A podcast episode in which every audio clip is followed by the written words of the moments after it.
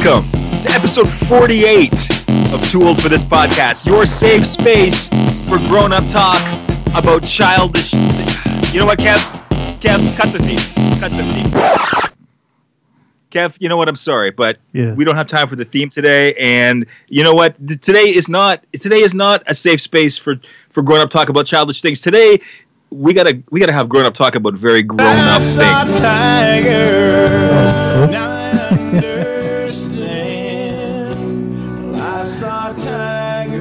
that too abrupt? I can give him a home safe and warm. Yeah. But the law wants to ban me. Be there. Let's talk about the most serious, probably the most shocking, the most controversial reality show sensation the world has ever known. That is the Netflix phenomenon known as Tiger King: Murder, Mayhem, and Madness. And oh my god, the madness. Alright, that's enough for Joe. It's not even Joe's Thank theme. You, Joe. That's, that's the sad part. Wasn't even Joe singing. That's the sad part. Uh, you know what? It's it's it's one of the many mm-hmm. unanswered questions about this show. I have heard three different sources say three different things about w- whether or not or who actually sings the Joe Exotic country music songs mm-hmm. that uh, appear throughout this this amazing series. Um, I, I I'm not sure. I, I think I think well, maybe Joe sings a little bit. I think maybe Joe sings a little bit of it, but it's mostly not him. He doesn't. Uh, if you watch the uh, the episode, the episode that they released this week, um, I believe it was the husband, uh, okay. if I remember correctly. Um, uh, husband. Is, uh, Hold on, there's, there's a lot of husbands in this. Oh, show, sorry, the, what do you, what the do you original, mean? the original husband, the um, the original husband of the Tiger King. Yeah, yeah, of Joe, Joe Exotic. Exotic. Yeah, okay, sorry. Okay. I'm pretty sure it was him, if I remember correctly. I forget his name, Jason or something. Anyways, um, you mean you mean the meth mouth guy? Yes, exactly. Okay, um, okay. Let let me let me make a quick correction then. He's the original husband on the show. Yes. He's not actually Joe Exotic's original husband. Oh, yeah, yeah, Joe Exotic. Right. Joe Exotic had two husbands previous to the yeah, show who never right. appear on the show. The first one died. Mm-hmm. Um, But regardless, let's go ahead. Sorry. No, I'm pretty sure it was Joe McHale asked him, if I remember correctly, uh, yeah. if he sings his own songs, and he said he definitely does not. So, um, well, sure. Oh, well, sure. No, but but I also heard from someone else. It's mostly not him, but there are some uh, really quiet tracks of him singing softly in some of the songs, mm. so that he can legitimately claim that he is on some of the tracks. Right. Um, But uh, then there's a part in one episode where Carole Baskin names the two guys who she says sings his songs. And then there's another episode, I forget who it is. There's actually a, another person somewhere who said uh, it's actually this band who who records all of his songs. So uh. Uh, to me, it's this this is a question that will never be answered. Like, who is who is the real voice of Joe Exotic um, in all of his country, country music? Yeah. But I'm sure, like, this guy is now... Joe Exotic, mm. today, I mean, today, the date is April twelfth, twenty twenty. And Joe Exotic, I would wager, is, if not the most famous human being on Earth right now at this moment, he's in the top ten easily. Yeah. Am I wrong about that? Oh, yeah. Like, um, currently, yes. Yeah. Like, this show is a sensation. Everybody is talking about it. Yeah. Uh, and maybe it's because we're all in lockdown due to coronavirus right now, mm-hmm. and we're all trapped in front of our televisions. But I don't think so. I watched this show, and I reacted so powerfully to every episode of the show. It really reminded me, of course, and it's it's obviously reminiscent of uh, Making a Murderer. Mm. Uh, did you did you watch that documentary? Were you part of that craze a couple uh, years back? No, I didn't watch it, no. I, I'm okay. familiar well, with I it, was- but I never watched it. I was totally on board for the whole Making a Murderer documentary craze uh, from a couple years back. I don't have the details in front of me. I don't remember what year it was or anything. Um, right.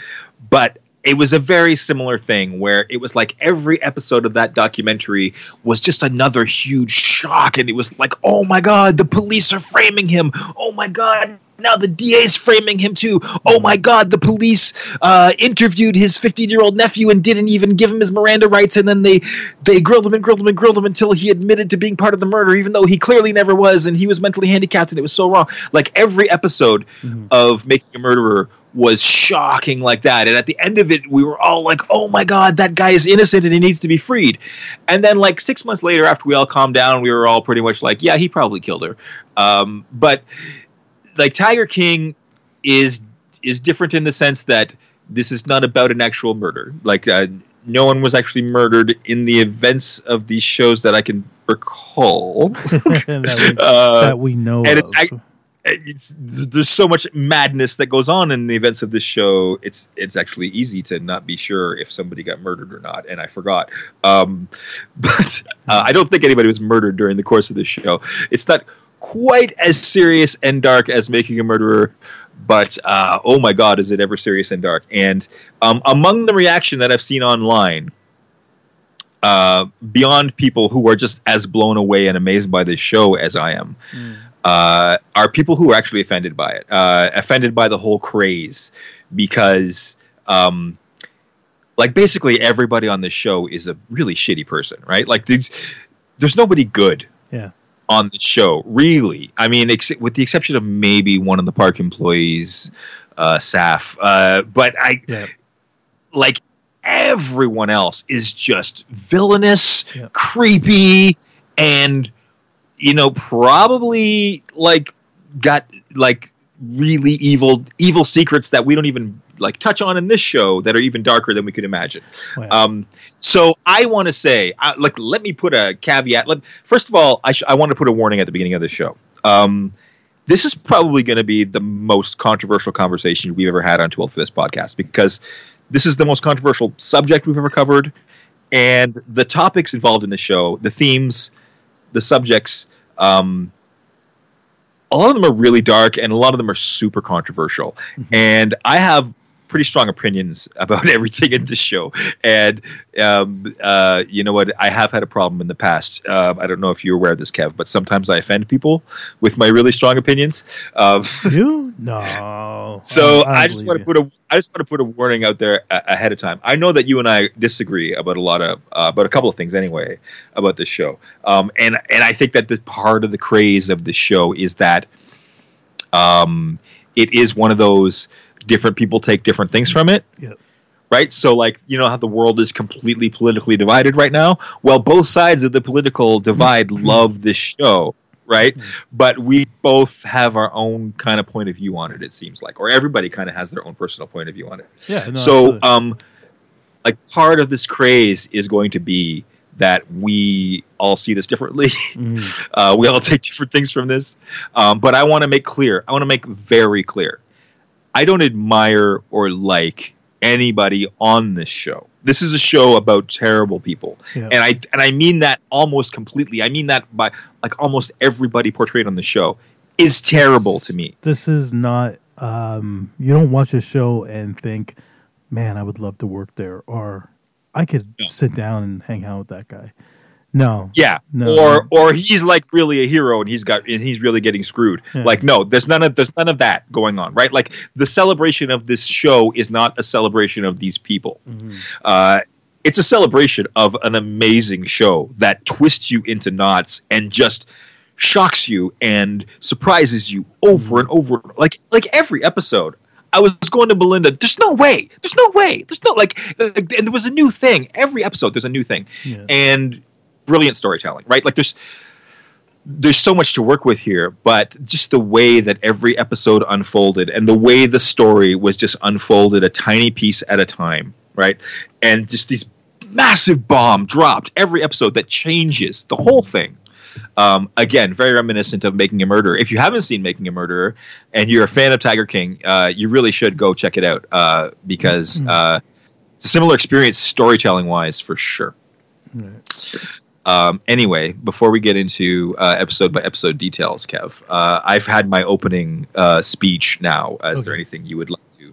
Is there anything you would like to add? Um, off the top of the dome, not really. Um, I did watch this a little bit before you did. I finished it what a week yeah. and a half ago. Like a week, a week before me. Yeah. I want to yeah. say, and um, no, it was it was definitely one of those shows I couldn't stop watching. Um, I I watched probably like you consumed it fast. I remember. Yeah. Yeah. I started it before you. I, I remember I started it before you, and I was like, okay, man, everybody's right. This thing is crazy. We have you. We have to watch it. We have to talk about it. Yeah. And you were like, okay. And then like a week later, I was like, uh, have you have you started? I, I don't remember how what I yeah. said to you, but you and were like, I, said, I finished, finished it, and I was like, dude. oh damn, I'm on episode six. Uh, so um, yeah, I think I watched like a couple episodes a day. Um, but yeah. yeah, no, it's. Uh, I'm not gonna say it's addictive, um, but it's definitely. It definitely grips you and brings you in, um, and yeah, everyone, everyone in this thing is is is a unique uh, character. Um, I think I can call them characters, even though it's a documentary. Uh, yeah. But yeah, no, everyone is so just unique, and it's such. You're right. It's like such an interesting story uh, story that's told, and um, you just wanna you. I, I was left wanting a little more, to tell you the truth. Um, well, you're gonna get lot. You're gonna get lots more. I'm and, sure. Uh, no, I'm sure they'll make a next one. Um, uh, not only are they making more episodes of Tiger King, but they're but, talking about um, a movie now. What I have learned from the Wikipedia page mm. is there's a whole lot of other Joe Exotic content being produced right now, mm. jumping on this craze. Um, there is a limited series coming out from Universal, um, which is based on somebody's podcast called Wonderies Over My Dead Body, mm. um, uh, which I, I guess is, I don't know, it's a, a T V series, another T V series that's that's coming out, um, which sounds like it's in like another similar kind of thing, like a, like a documentary type, type thing. Mm-hmm. Um, there's uh, a series titled Investigating the Strange World of Joe Exotic coming out from Investigation Discovery. So that's another documentary channel uh, mm-hmm. making another documentary about him, and that's coming out on April sixth. No, no, that was announced on April sixth, twenty twenty. Yeah, Sorry, okay. uh, and then on a, and then on April eighth, uh, Deadline dot com reported that Ryan Murphy is in talks to produce a movie or li- oh my god, a movie or limited series for Netflix with Rob Lowe starring as Joe Exotic. How uh, how great casting is that? Yeah. So we are going to get so much Joe Exotic content over the next like year, two years. Um, we're going to learn a lot more about these people and about and about uh, everything that, that went on here. Mm-hmm. And I'm sure we'll get a lot more details about who sang those songs. Yeah. But um, like one of my biggest questions about this whole thing mm-hmm. is. Um, like who's behind making it and who's profiting from it. My my my feeling is that everybody who appears on it is getting a piece of it. Like everybody who's giving these long form interviews on the show, I bet you they're all making money from the show. Mm-hmm. Um, and I I don't know. I guess that means probably Joe would too. But Joe being in prison, I don't know how that would even work. Yeah. Um, if he legally could make money from this, because I feel like this is just such an iron- ironic. Like after the whole thing, like. If everybody who knows Joe is getting rich from just knowing Joe and being in his life, um, and Joe is sitting in prison and can't get rich, uh, wow, is that the craziest fucking irony that you could imagine? Like, yeah. Uh, it's a it's a crazy asterisk at the t- end of all this, I think, anyway. Mm-hmm. So anyway, uh, t- Tiger King, Season one, Episode one, uh, entitled Not Your Average Joe. Uh, you know, we're introduced to Joe Exotic, and we're introduced to basically this world that I didn't know existed, Kev. Like, I was like, all this was eye-opening to me. Yeah, this, no, um, yeah, I guess... I guess mostly in mostly in the southern U S, uh, these exotic mm. uh, cat lovers, it it's like a craze. This is one thing that over and over again, while watching this show, I kept turning to Melinda and saying, like, what? Because, um, like, I really don't get this obsession people have with these cats. Mm-hmm. Like, y- you hear somebody every episode going, like, there's just nothing like the feeling of petting a baby tiger. And mm. and then you hear somebody say, there's there's nothing tiger on a leash. And I'm just like, like these people like really sound like they mean it. And I don't get that. Like, like they to me they sound like people who are like drug addicts or like like have a fetish, like people who are just really really excited like about tigers. And uh, I hey, I'll be honest, if I could if I could buy a tiger that was like a dwarf tiger that grew like maybe as big as a dog, I'd probably get one. Well, sure, but that's not a t- not a full. That's a dog. That's yeah. a dog that looks like a tiger, right? No, or that's I'm a cat. Just, um, well, it's a cat that's built like a dog, essentially. right. right. But yeah, no. Look, uh, I'm, to not de- I'm not denying. I'm not denying tiger. No, that's that's fucked up, dude. I'm not denying that there's something cool about tigers. Like yeah. I'm not denying that that they have like a little bit of a coolness to them. Mm-hmm. But the I but the idea that it like. So exciting to be in the presence of a tiger mm-hmm. that you would throw your life, like you would just devote your whole life to being in the presence of tigers. I, uh, I don't get it at all. Like I don't, I, I, I just don't get it. Like a- every episode, I would be like, "What is this? Like, like these people are like murdering and shit. Like mm-hmm. there's d- devious shit going on. There's this whole underworld. This, there's this whole." Like movement against the underworld, uh, you know, animal rights people, um, you know, like Carole Baskin, of course, uh, who uh, we met, who we meet in this, who we meet in this first episode as well, yeah. who uh, is Joe Exotic's arch nemesis, oh, yes. and really, really the big conflict in this show is between Joe Exotic and Carole Baskin. We learn in the very Carole first Baskin. episode that Joe is in prison for. Uh, Uh, trying to hire somebody to murder Carole, Carole Baskin. Baskin, and basically, basically the entire series is the unfolding of that story, and the and you know us getting the details yeah. of that story, and they don't get to that till later on. Like they oh, spend no. like a lot, a lot of episodes just introducing us to everyone before yeah. they even get to the murder for hire plot. So yeah. by the time we got to the murder for hire plot, I forgot why Joe was in jail. I was yeah. like, I don't remember why he's in there. Did they ever say? Um, Then it's when I went back and rewatched episode one, they they opened yeah. this. They, they opened, opened it with that. Yeah. yeah, yeah, yeah. It was um, in, it was in the back of my head the whole time I was watching it. So uh, it was definitely not a, a key element that I did not forget. So yeah, but yeah, it was definitely one of those things. Um, as like every time, like they were showing him, and every time they were showing her, uh, specifically when they were showing him making like death threats on his like internet show, mm-hmm. like that was in the back of my head the whole time. Like this is. Like you moron, you're like building your own case against you. Like, yeah, you know, um, uh, yeah. There, there's definitely with Joe. There's definitely a lot of taking advantage of this um, Southern kind of conservative attitude, this American attitude. Like I can do whatever the fuck I want, and you can't stop me.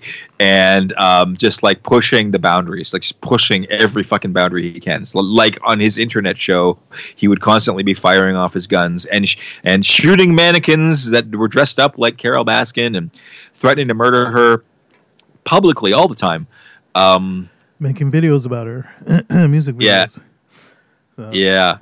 Um, but we don't get to any much of that in the first episode. In the first episode, we basically learn that, that there's this guy, Joe Exotic, who's got this big um, uh, zoo. Uh, it's an exotic animal zoo. He's got hundreds of tigers, but he's also got other exotic animals there. He's got bears. Mm-hmm. He's got like monkeys, orangutans, it looked like. Um, I think I saw a lion.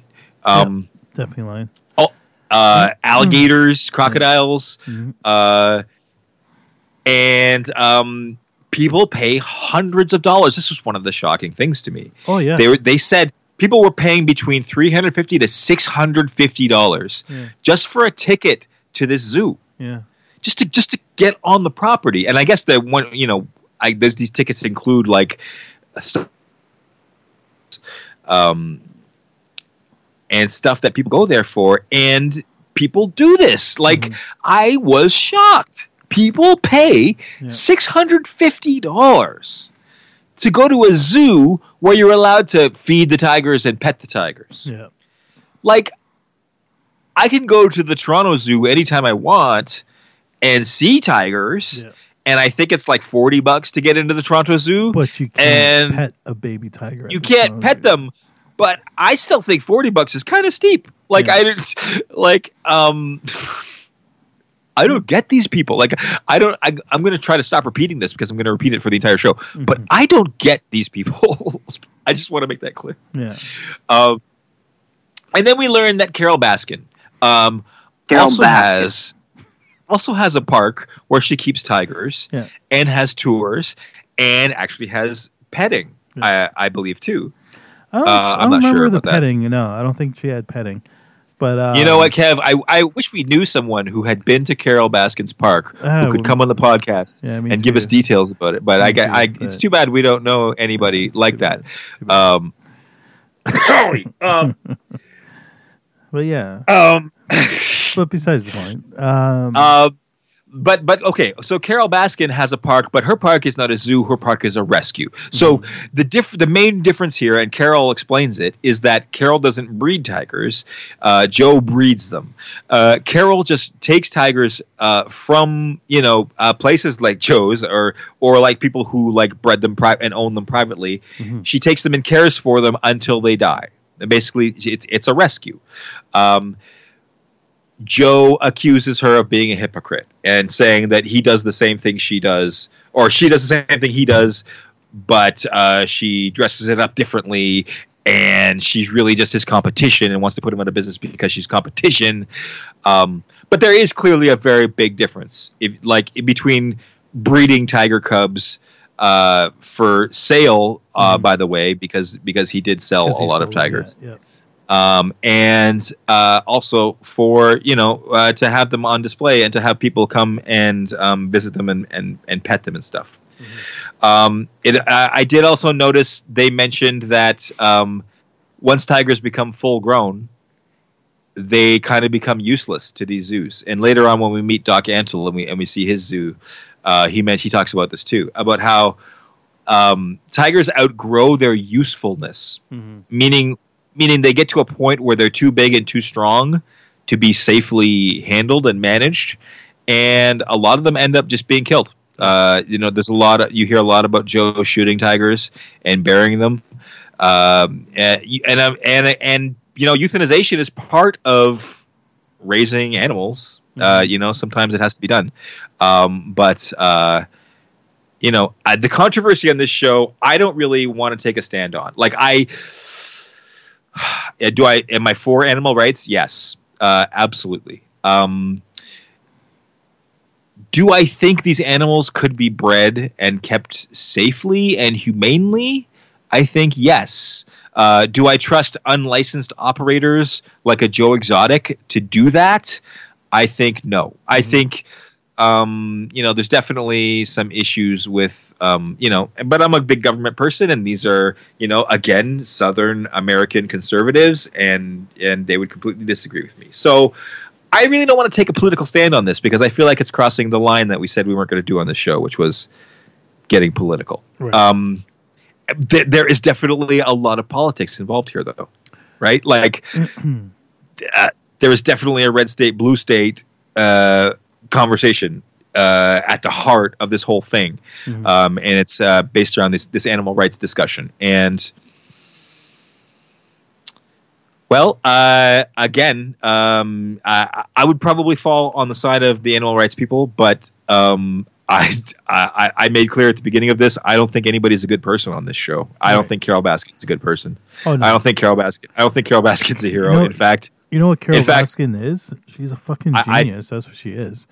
Um, uh, she, yeah, definitely. She, she employs all these people to work for her and doesn't pay them a single fucking cent. And they're volunteers, yeah. but every animal rescue has volunteers. Like no, that's but... that's how animal rescues work. And no, but she and... has a ranking of like volunteers. Yes. I don't know if you remember this yes. part, but uh, yes, I do. Yeah, so she the like... t-shirt colors. Yeah. And yes, again, Kevin, I wish we had a friend who had actually been to Carole Baskin's park. Who so I could ask Carole Baskin. Um did you did you like was this t-shirt color thing a thing when you were there, you know? Mm. Um but I, I unfortunately there's nobody like that who yeah. we could have on the show to, yeah. to ask these questions. To ask about Carole Baskin. Um, yeah. Yeah. Um but anyway, um the thing to me is is that like Like that's fine. Like that, the volunteer thing is fine because, Like, these are all people who we who we talked about earlier. These are these are these crazy tiger people. These mm-hmm. are people who just want to be around tigers and they don't care. Like, these are people who would probably pay six hundred dollars yeah. to go and be around tigers, but they get to go volunteer and go be around tigers every day and get to feed them and probably pet them and, you know, and groom them and everything, right? So, um, like, I don't think Carol's evil for that. I don't. But I do think I she killed her evil. husband. I never said evil. I said smart. Right, right. So, but I, I was saying she's evil. And the yeah. reason I think she's evil is because I absolutely believe she killed her husband. And I know that you... And did, uh, well, don't. I'm I'm not saying that I don't think that she... There, There is a... Okay, for me, there is a small part that I think that, that she could have killed him. But there's also a bunch of evidence in the show, mind you, leading that he fucked off. And yep. covered his tracks. Okay, well, we're getting to that. So. that that's actually not, not until episode three. We don't learn we don't learn Carole Baskin's dark secret until episode three. Right. Um, but at the but at the end of episode one, basically, we just learned the, the difference between these two um, organizations. Basically, mm-hmm. right? They, like Joe's Zoo and Carole's Rescue. Yeah. Right? Joe frames Carole as being exactly the same as him and being a hypocrite and just trying to put him out of business. Yeah. Carole frames Joe as being cruel to animals and just using them for profit. Yep. Um, and um, at, at this point, you kind of believe it, but you are so shocked by everything you've learned in this episode, right? Just this, this whole culture that it, that it exists in the first place, to me, mm. was hugely shocking. And the lifestyle of Joe Exotic, we get into a little bit. We get into a little bit that he's a very flamboyant guy. Yeah. Uh, you know, he's he's he's very openly gay, and he's uh, very flamboyantly um, uh, puts his relationships out on display. Mm-hmm. Um, he's got two husbands at the beginning of the show, um, both very young dudes, mm-hmm. both clearly clearly drug addicts, uh, both dudes who were homeless when he met them, um, and and and and we learned we. we kind of get this vibe that Joe Exotic is almost like a cult leader, yeah. um, you know, and that people just want to be near him so they can be around the tigers and this exciting life. Um, There's and, one thing um, you forgot to mention about those two dudes. And he lured and he and he lured both of those dru- dudes in with drugs. By yeah. the way, uh, they they made that very clear. And he brought them both into his life, you, uh, manipulating their drug addictions, and both of them claimed to be straight. Yeah. Before and but this is but but this is like this is real like this is real shit. These are real people, obviously. Uh, but like I've known like like I've had stories like this uh, close to people close to me. People I've known in my life have had stories like this. Like like these are just drug drug addicts who end up uh, trading sex for their drugs, mm-hmm. right? And and like your sexuality, the line is, is is is crossed a lot of times in those situations when a desperate drug addict just wants a provider, someone who's just going to feed him his drugs every day. Yeah. Uh, will will trade sex for that, uh, even if even if you're straight and your drug provider is gay. Like, um, and we get we start the show with Joe has two husbands who are clearly that kind of dude. Mm-hmm. Um, and later on later on in the show, that is uh, pretty much um, confirmed. Yeah. Um, but but in episode one, we're just introduced to all of this madness, and yeah, wow, like uh, yeah, uh, no, like what, yeah, yeah. Go on. Um, like I've known guys like Joe Exotic. I've been a guy like Joe Exotic. Joe mm-hmm. Exotic is just a guy who needs to be famous. Like it's just, like the most important thing. Like if you're not famous, you might as well be dead, right? It's it's this narcissistic, um, like giant hole inside of yourself that you constantly need to fill with attention, right? Mm-hmm. And the only way to get enough, enough, enough attention is to get famous and to get that attention like twenty-four seven, right? Um, and Joe reminds me of a lot of guys I've known, guys who had a little bit of fame mm-hmm. and and wanted, you know, the big fame, right? Got that little bit of fame, and as soon as they got it, they started like just abusing it and turning shitty and rotten, and like their dark side starts coming out, and um, they start like um, sabotaging themselves, right? Causing their own problems, mm-hmm. um, uh, being the reason that they fail. Uh, I have known so many guys like Joe Exotic, you know, not not animal guys, obviously, but uh, obviously mostly music guys, because I used to be this guy who wanted to be famous, right. um, So this this whole character like really really rings with me. Like I really like I I get I get everybody in the show. I feel like I. This is the most white trash show. First of all, this is the most white trash reality show that I've ever gotten into. But uh, it has really shown me how white trash my life has been, because I I fucking understand these people. I feel like that. That's a funny statement. But anyways, go on. Anyway, yeah. that's where that's where we are at the end of episode one. Anyway, uh, mm-hmm. Not Your Average Joe. Uh, uh, we just basically introduced to the conflict between Joe and Carole and yeah. the differences between what they do. Yes. Um, second episode, uh, Cult of Personality. Uh, this is where we start learning about um, Doc Antle, who is another popular uh, exotic cat person, actually more successful than Joe, kind of the guy who Joe modeled himself after. Mm-hmm. Um, Uh, isn't quite as self-destructive as Joe. Uh, seems to have his head on his shoulders yeah, a lot better. Like his, his, his business, grounded. Yeah. But um, subject to all the same excesses. Like this Doc Antle character is another like villain to me. He's just a villain who's not getting in trouble for anything. Yeah. Um, but uh, he's got uh, three wives, I think, mm-hmm. uh, and he's and famous. all of his. All of his wives are employees at his zoo, yeah. and uh, he dresses them all um, very uh, uh, sexualized, yeah. scantily, um, and um, they appeared, like, again, this appears to be a cult. It appears to be a slightly more successful, slightly more higher class cult yeah. than Joe Exotic's cult. Um, you know, like... Uh, Doc Antle's wives have all of their teeth, right? Whereas Joe's wife uh, or first husband, you know, only has three teeth mm-hmm. because of his meth mouth. You know, like Doc Antle's wives are beautiful and, uh, you know, in great shape and, and healthy. They're just kind of like uh, mindless robots, they appear to be. And um, this is where the misogyny of this show really starts coming in. There was a, the misogyny really didn't kick in in episode one because... the people being abused were dudes, like, mm-hmm.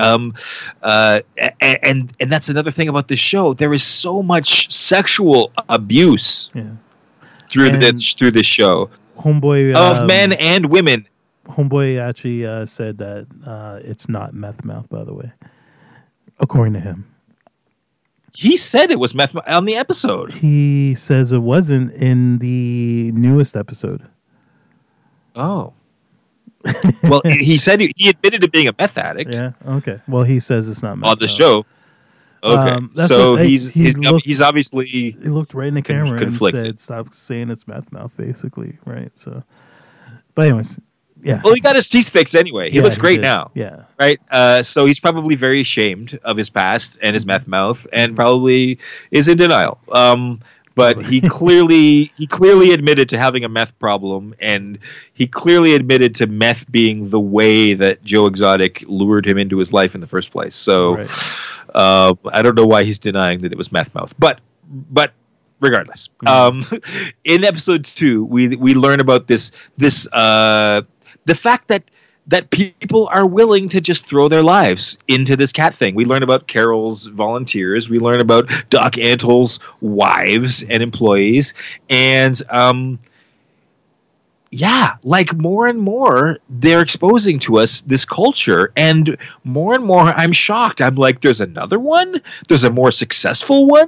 Yeah. And, and these women are just willing. And it's... And then they keep cutting to people saying, yeah, it's just so exciting to be around these cats. Mm-hmm. And, you know, I've said it, I've said it, but I'll say it again, Kev. I don't get it. Like, I, I love animals. Like, I'm an animal person, mm-hmm. right? Like, I, I love dogs. I've, I've had cats. I like cats. I don't dislike cats. Yeah. But I don't understand devoting your whole life, being so excited by tigers. Anyway, okay, yeah. okay I don't get it. But, um... Doc Antle. Anyway, uh, a fascinating, obvious... Like, he looks like a cult leader, too.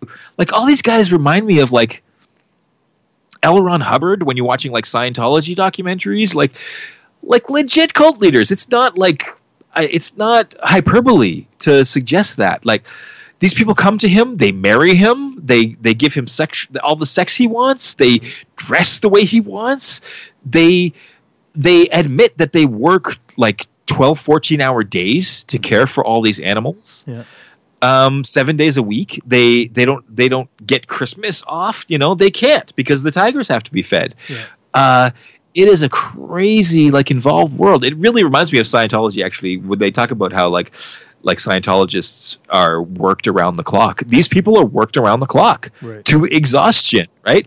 To the point where, like, they don't have a minute to even stop and think, wait a minute, am I in a cult? Should I get out of here? Like, and that's how, that's how these cults work. Um, yeah.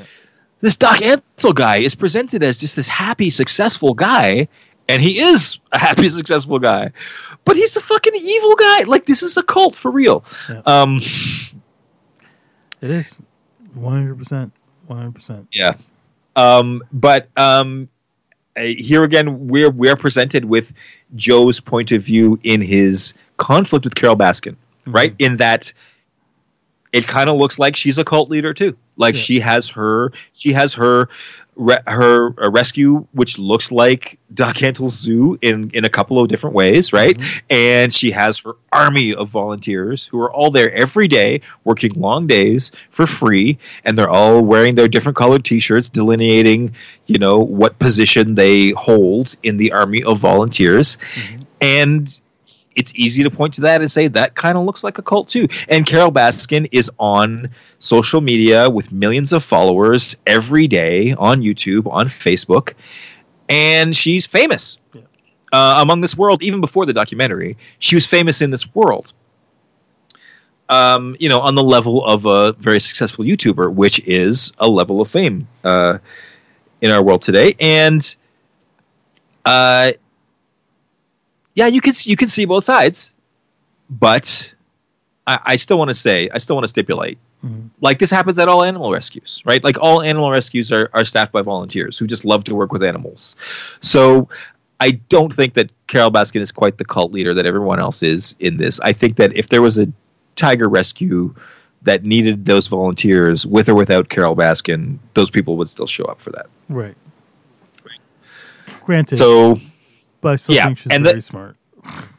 Oh, she she is devious and yeah. brilliant. Yeah. Um, and we get to that in episode three, mm-hmm. The Secret, which to me was when this thing really heated up. Yeah, really heated up because until this point, Carole Baskin was presented as just an animal rights activist, yeah. and it's at this point where we start to get filled in on Carole's past a little bit, yeah. and we find out Carole had a millionaire husband. Carole, first of all, was dirt poor, mm-hmm. was married and in a terrible relationship, got in a terrible fight with her first husband, left the house to just to get away from the fight, was walking the street crying. Yeah. And her first husband, man, I wish I knew his name. I don't have it in front of me. But Carole's first husband was a stranger at this point who was just a rich guy. And, by the way, he was one of these tiger guys. Mm-hmm. He was a guy who kept and bred and sold these tigers, one of these crazy tiger lovers.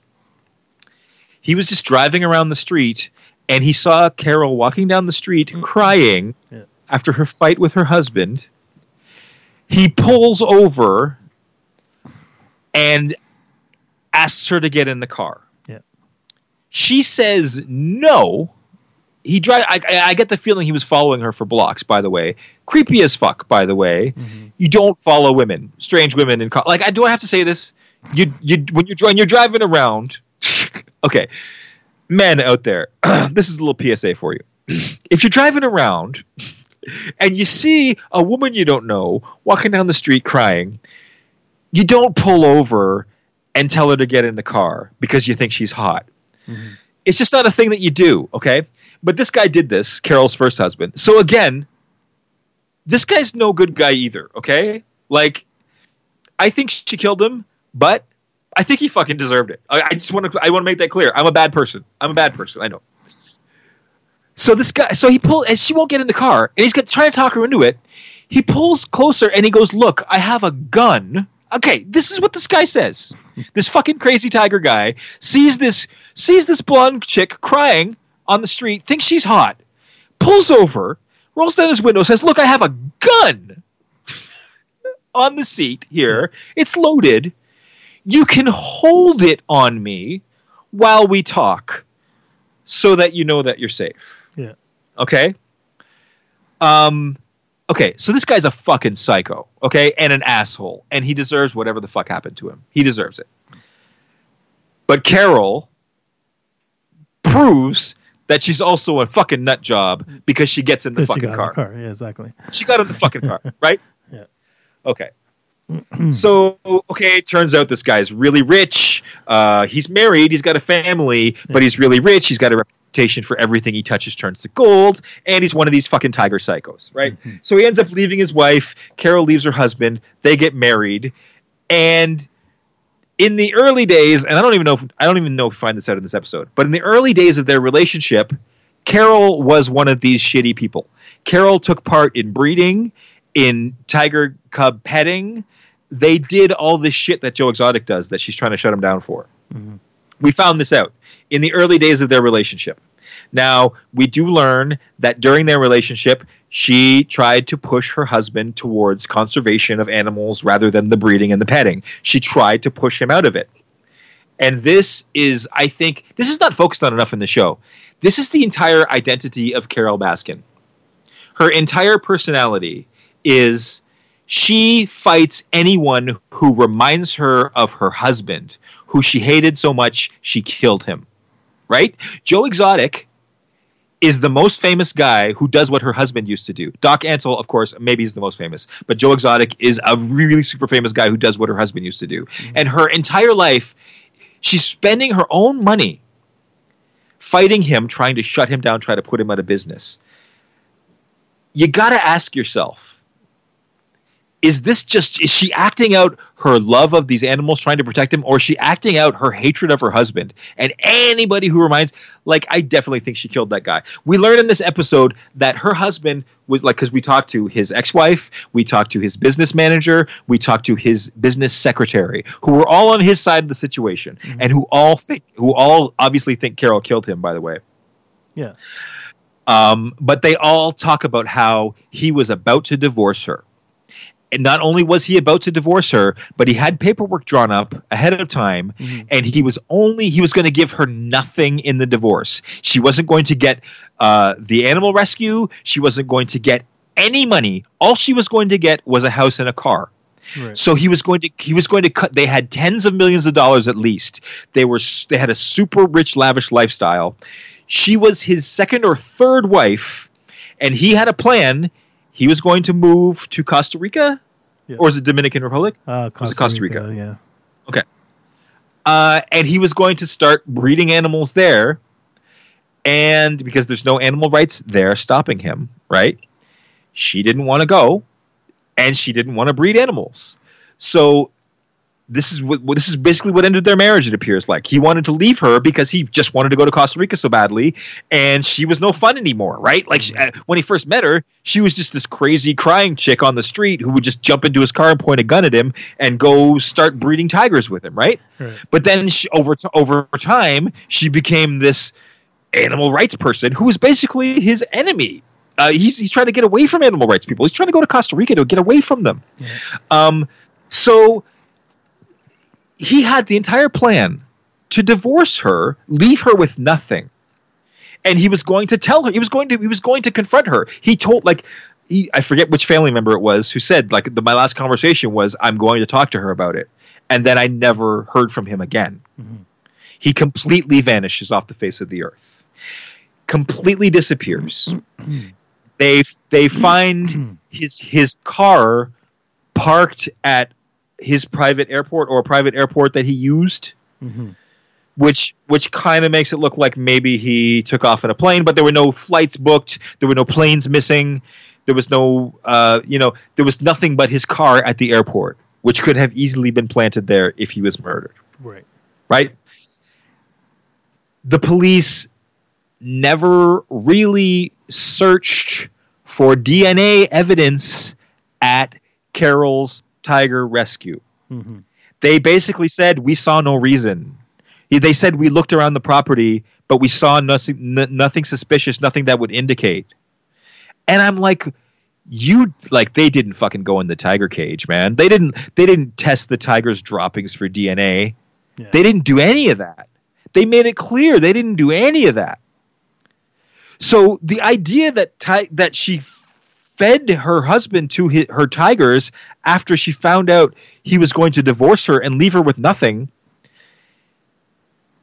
Well, when you spend seven hours with Carole Baskin in this series, that idea does not seem so far-fetched to you at all. Like, I absolutely believe she killed him. I absolutely believe which he got fed to the tigers. Yeah, which is a very huge possibility, but you can't just throw your, all your... I'm not saying it's a fact. You know what I mean? I'm not like, saying it's a fact. Yeah. Obviously, I know. Obviously, I don't know that it's a fact. Yeah, but I absolutely believe it. I absolutely do. And and I, his business manager, his his secretary, his ex-wife, his ex ex ex family, they all they have no idea where the fuck he is, and mm-hmm. and they, they're they're all poor because he's gone. Like the the wife said, she only got ten percent yeah. of the inheritance that she would have got when when he was eventually declared dead, and eventually the estate was divvied out. Um.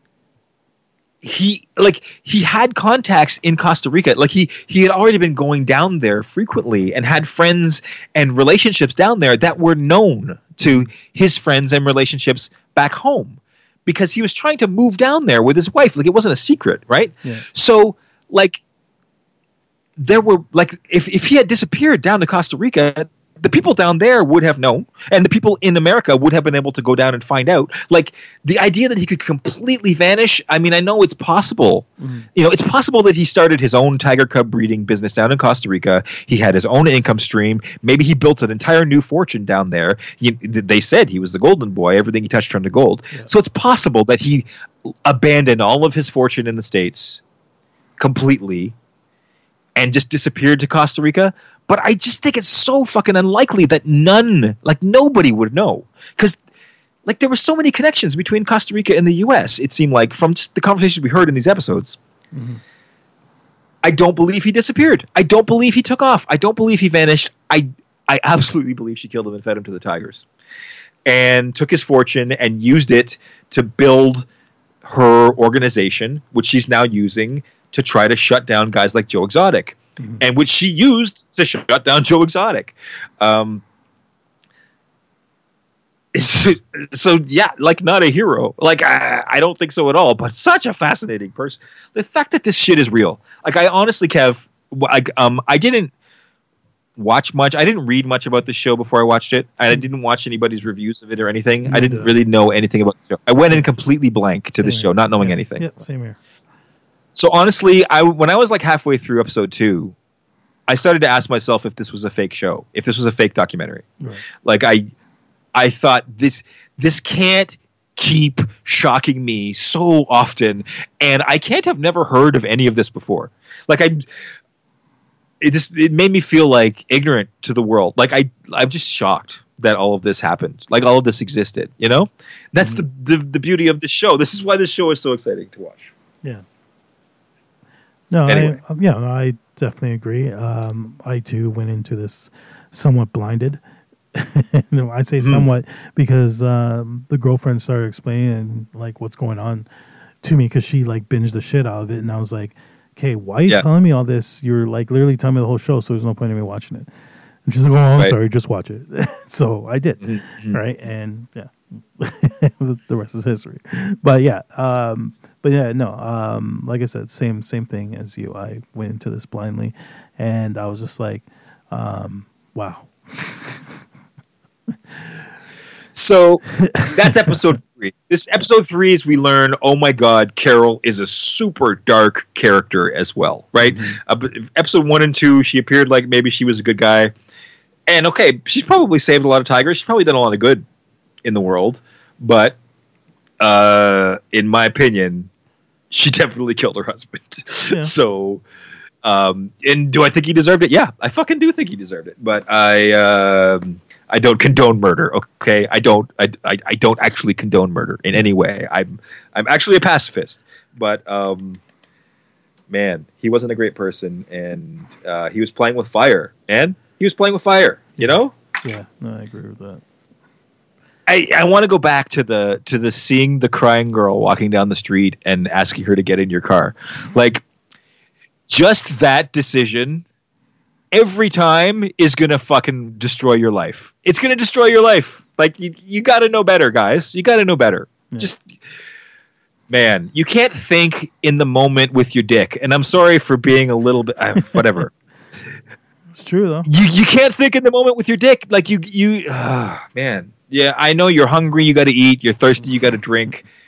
You see a beautiful blonde woman walking down the street crying, and you think, I can rush to her rescue. Um, but but but look what happens. You get fed to the fucking tigers, dude. That's what fucking happens every fucking time. Not a, not exactly that, but a version of that will happen to you every fucking time. You will end up fed to the fucking tigers. Anyway. True. episode episode four, Play with Fire. Um, you know, the description here reads, Joe ramps up his efforts to become an internet and T V star. Mm-hmm. Um, so this is a thing that Joe has had going on the entire time. Like, part of the rivalry between Joe and Carole is also an internet celebrity rivalry. They both have internet T V shows, and they're both trying to, like, be the most successful internet celebrity. Mm-hmm. Um, Joe's internet show is, you know, he's trying to be crazy and shocking as much as he can. It's a lot of him shooting guns. Like, he's got a lot of guns. This is another shocking thing about this show, but uh, I guess it's it's just Southern U S culture, yeah, that I'm not aware of. Um, um, everybody just has guns like their toys. Everybody just uses guns like their toys. Yeah. When they get mad, they point them at each other, loaded. They fire them off all the time. Um, uh, it's, it's terribly scary and shocking to anyone who doesn't live in a culture like that, which, by the way, is ninety-nine percent of planet Earth. Okay, America, you are fucked with this gun bullshit. I'm sorry. This this is politics, I guess, and I shouldn't be doing it, but this gun bullshit is fucked, dude. Yeah. Like, man, like, I have been around enough, like, white trash, drug addicted freaks like the people on this show enough to know that if they were all fucking playing with loaded guns the entire time I was hanging around with them, we'd all be dead. Like, this is, it's just fucking ridiculous that you allow this in your country. But, um, uh, so anyway, Joe's, in, Joe's internet show basically turns into, Uh, just accusing Carole Baskin of killing her husband over and over again in every episode, and trying to dig up evidence Carole of Carole Baskin killing her husband over and over. And Joe just becomes obsessed with Carole Baskin, yeah. um, and shutting her down. And and not uh, you know, it's, it becomes like her efforts to shut him down become like he has to fight back against her, which is really the thing that he just shouldn't do, right? Like, through this entire thing, he just causes himself problems by wanting to fight back against Carole Baskin. Like, he did, he could have chose to ignore her, mm-hmm. and just run his business and make his money and live his lifestyle, and it wouldn't have changed much. Like, he still probably would have went to court, but no, because he took her name. That's another thing. He intentionally stole the name That's of right. her park and named his tour after it, yeah. and that was why she got to sue him. Yeah. And basically uh, make it so that he owed her a million dollars. And that was just because he was so mad at her that he wanted to fuck with her. Yeah. Like, so, um, like, again, like uh, when I said earlier, this this whole thing about guys who are just desperate to be famous, who are like a little bit famous and then just start throwing obstacles in front of themselves. Mm-hmm. Here it is. Like, this guy is such a narcissist. He's like, you... Like, you can't come after me, Carole Baskin. Like, you can't fuck with me. I'm Joe Exotic. And and I'm going to get more famous and more powerful by fighting back against you and trying to destroy you. It's the Donald Trump attitude, right? It's like, whenever I'm attacked, I have to attack back a thousand times harder because that's my brand and that's what my supporters want and that's what makes me successful. Mm-hmm. Um, yeah, but that's no, what ended up that, – that, that's exactly why he ended up in jail, because yeah. of that attitude. Right? No, I thought the whole uh, the whole thing of him like basically like plagiar- plagiarizing her her name and just adding, I can't remember what he added, but he even went as far as taking the basically the exact added the same word logo. Entertainment to the end of it. Yeah, that's what it was, and it was like the almost the exact same logo. He even had like the same fucking tiger in the background. Like, I thought that was just dumb. I I gotta I don't get why we why you would go that far to try to like screw someone else over. You know what I mean? Like, yeah, it was dumb as hell. And yeah. either he didn't think he could get sued for it, mm-hmm. you know, like either they're just so stupid, like they're stupid, obviously, yeah. right? Yeah. They're they're they're they're sitting around uh, playing with their computer, making this artwork. Uh, they're probably going, "Oh, can she sue us for this? Oh, she probably can't sue us if we change this one little thing, right?" And they probably yeah. don't know shit about what they're talking about, right? Yeah. But um, and they think it's harmless and whatever.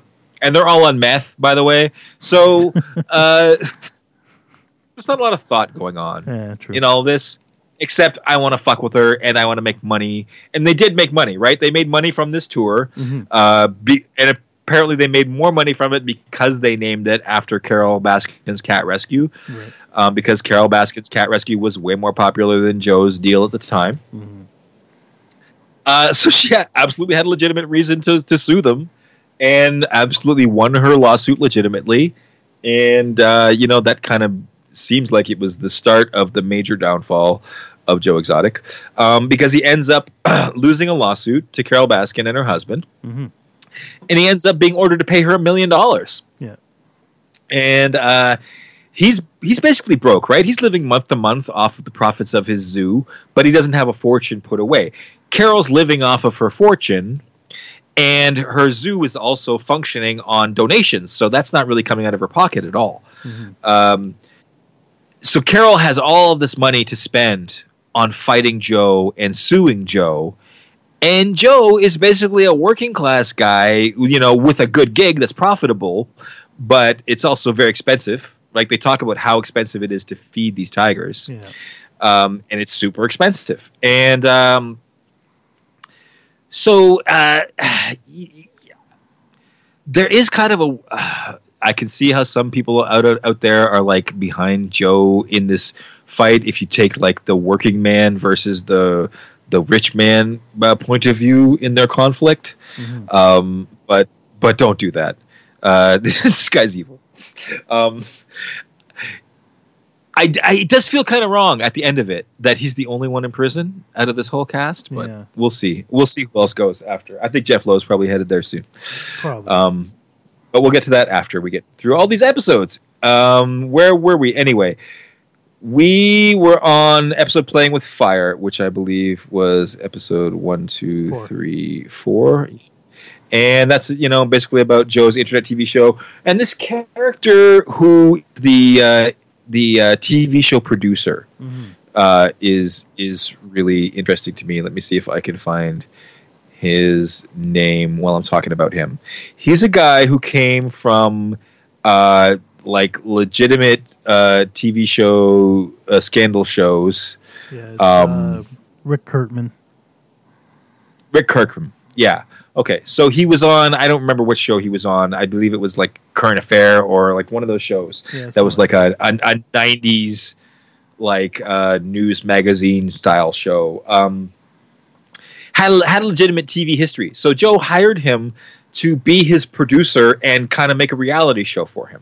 Um, Joe thought that he should be a reality show star, which uh, it's ironic that he is now, definitely. Mm-hmm. Um, But uh, he was a- actively working on trying to get a reality show career off the ground. And he knew that he was such a colorful character. The fact that he was so outlandish in the way he acted and, the, and his, his uh, you know, his flamboyantly, openly gay double marriage um, and all of his shenanigans with the guns and stuff. He knew that he was going to be able to draw a big reality show audience. So he hired this Rick Kirkham guy to make a reality show, follow him around basically and film everything he did. Yeah. And it looked like he was there, there living at the zoo for months, mm-hmm. both, both making this daily internet T V show, which by the way, did you see the control room, like for their, for their YouTube show? Mm-hmm. Like it looks like the control, it looks like the control room for like M S N B C.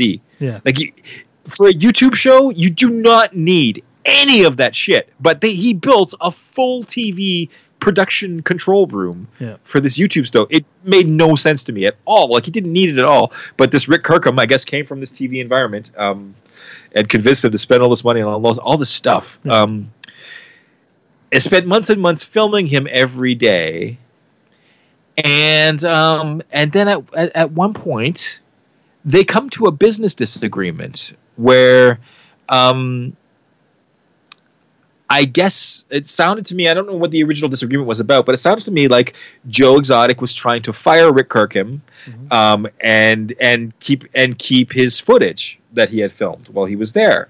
And Rick said, "I'm sorry, Joe, but uh, look, the contract you signed with me, I own all of the footage yeah. that I have filmed. And I've been filming you all day, every day for the last few months. So now here's the here's the the, the rub there.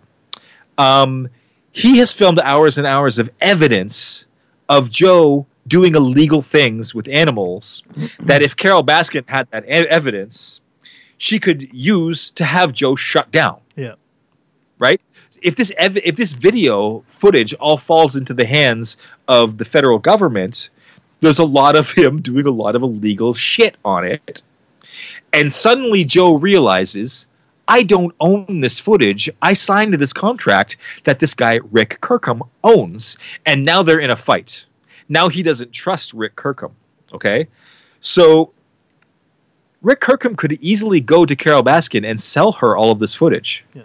If the reality show doesn't happen, if his deal with Joe goes sour, he owns Joe. He basically, and he says that. He says that he said that to his face. I own you. I mm-hmm. own all of this footage. I own all of this evidence. I own you. Okay? And then a few days later, Joe goes on a trip out of town and an arson happens on his property. And destroys all of the footage. Yeah. Destroys the control room and all of the footage. Burns it so badly, it's all gone. Um, and, and of course, they play it as a little bit of a mystery. Who set the fire? They showed us earlier that animal activists break onto the pro- property all the time. Mm-hmm. So, you know, the idea is in your head, it could have been animal activists who started the fire. That would be terrible because another building burned down too and a bunch of uh, crocodiles died or alligators. Yes. Yeah, I believe it was alligators. Burned, burned alive. Yeah. Even more terrible. Yeah. Uh, but basically, we come to find that almost everybody on the cast of the show believes what is obvious: that Joe ordered oh, the arson, yeah. that Joe burned the building down intentionally to burn down all of that footage, and then immediately Rick Kirkham is thrown out of the zoo and told he's not welcome, can never come back. Mm-hmm. And then we find out, Kev, we don't even find this out, find this out in the show. This is actually in the YouTube video that you sent me oh, okay. about details that didn't make it into the show. Mm-hmm. Like a couple of weeks later, he went and he went and got an apartment somewhere else in Oklahoma. And a couple of weeks later, his apartment was arsoned and his dog was killed. Yeah. So they followed him and tried to like kill him. Yeah. Basically, again, with the same way. Like, this is how much Joe hated this Rick Kirkham guy after their falling out. Yeah. Um, so, I mean, I mean, okay, I don't have proof that it was Joe that did that. Okay, I'm jumping to that conclusion. But the idea that he would randomly get arsoned two weeks later after all this happened yeah. uh, in his new location, at, like, after the falling out. And he said that the falling out with Joe was really bad, and he was afraid, and he had no contact after that. Um, so, uh, it seems pretty obvious to me what happened here. Um, but anyway, after this arson happens on this episode, uh, we are introduced to Joe's apparent new savior, uh, an investor, a gentleman who appears to be wealthy, appears to be a wealthy biker. He looks like a fifty-year-old biker to me. Like I, yeah. you know what I'm talking about? This, this new generation of yuppie bikers who are like just... like guys who are like in their fifties and sixties who just want to be like twenty-five for the rest of their fucking life, and yeah. they, you know, they're they're like in they're like in good shape usually, and they got really groomed hair and they got really groomed facial hair, and, mm-hmm. but they're all you know dressed in all black and leather and um, tattooed. That's Jeff Lowe, um, and he's introduced to the show as this playboy, rich tiger lover um, who shows up on the scene, wines and dines Joe and all of his staff. And um, basically, uh, it, it wants to be an investor in Joe's zoo. Wants to supply Joe with money to fight back against Carole Baskin yeah. to keep the zoo alive, yeah. basically. Uh, you know, it turns out very quickly that Jeff is not who he claims, who he to, claims be. to be. Yeah, he's uh, just as evil and as manip- man, I can't even say the word manipulative. He's a con man. yes, yes, he is. He's definitely a con man. Um, um you know what? And um, here's where a lot more of the misogyny comes in. Jeff has this wife, yeah, who looks like she's probably twenty-five. Mm-hmm. Uh, uh, she doesn't look uh like. like scummy or like dirty or trashy. You know, she looks like she could be like a, a waitress at Applebee's, mm-hmm. right? Like she, she looks like a pretty normal chick, mm-hmm. but they immediately tell you that uh, Jeff and his wife are swingers. Yeah. And the reason they love tigers is because they love to take tiger cubs to Las Vegas with them to party, to, to meet girls, to bring girls back to their hotel room to swing with. Yeah. Okay, so what did you think of Jeff and his wife when when you when you heard this? Because I actually, you know what, this is this is the part where I think I might get in trouble talking about this subject, but I want to talk about this subject. Which part, um, swinging or? You know what, the whole the whole thing, because um, look, there is definitely a lot of misogyny in this world, right? Oh, yeah. We we see wives um, as sexual objects. Mm-hmm. In it, it, like, you know, with the exception of Carole Baskin, uh, um, I think every other wife we meet in this show is a sexual object. I, okay, not every, but um, we meet the wife, and the wife is talking about it, right? The wife mm-hmm. is talking about how she likes to do this and about how it's easy to pick up girls with tigers, mm-hmm. right? Um. And I think this character, I don't know. I just, I, feel, I felt like it's important. I feel, this is a character we've never, we don't see on T V much, right? Especially in these times. And, and I think that there's, there's, ah, oh man, it's so complicated. The, the way the subjects of like misogyny, uh, I want to say the way the Me Too, the Me, the Me Too movement will perceive this show has to be very complex and difficult, because as much misogyny as, and as much abuse and sexual abuse as there is of women on this show, there is also far more the depiction of sexual abuse of males, yeah, who are, who are drug addicted, possibly gay, but possibly just bisexual. Um, their abuse is, is shown just as much or more. And then we see a character like Jeff Lowe's wife, who appeared, and, and, and Doc Antle's wives too, by the way, but, but we never got into the details of their sex lives much. Like, we can assume there's a lot of like swinging going on in Doc Antle's life world. For world sure. too. Yeah. We don't go into the, we don't go into the detail of it like we do with Jeff's wife, right? Like, mm-hmm. We don't. We don't have one of them going, yeah, um, it's awesome. We use these tigers to bring girls back to our hotel and and have threesomes. Mm-hmm. Um, people choose to live this way, and and and to me, that's that's not the worst thing in the world. Everybody's an adult. Everybody is a consenting adult. But you can say the same thing for those people who I just said were in a cult. Mm-hmm. So I don't. I like. It's. I don't know where I where I stand on all this. Obviously, I don't. I, I don't have a side in in in the in the discussion of these these characters. But I just feel like these gray areas, these mm-hmm. gray areas, are not depicted very much, and they they bring so much nuance to the conversation. And I think that that Jeff's wife brings nuance to the conversation in a way that I am always afraid to talk about. In that. In oh, that, the, sorry, part, go ahead. The part that made me laugh was, um, I think it was like the, the final episode, and uh, they touched on this in, in the new episode as well.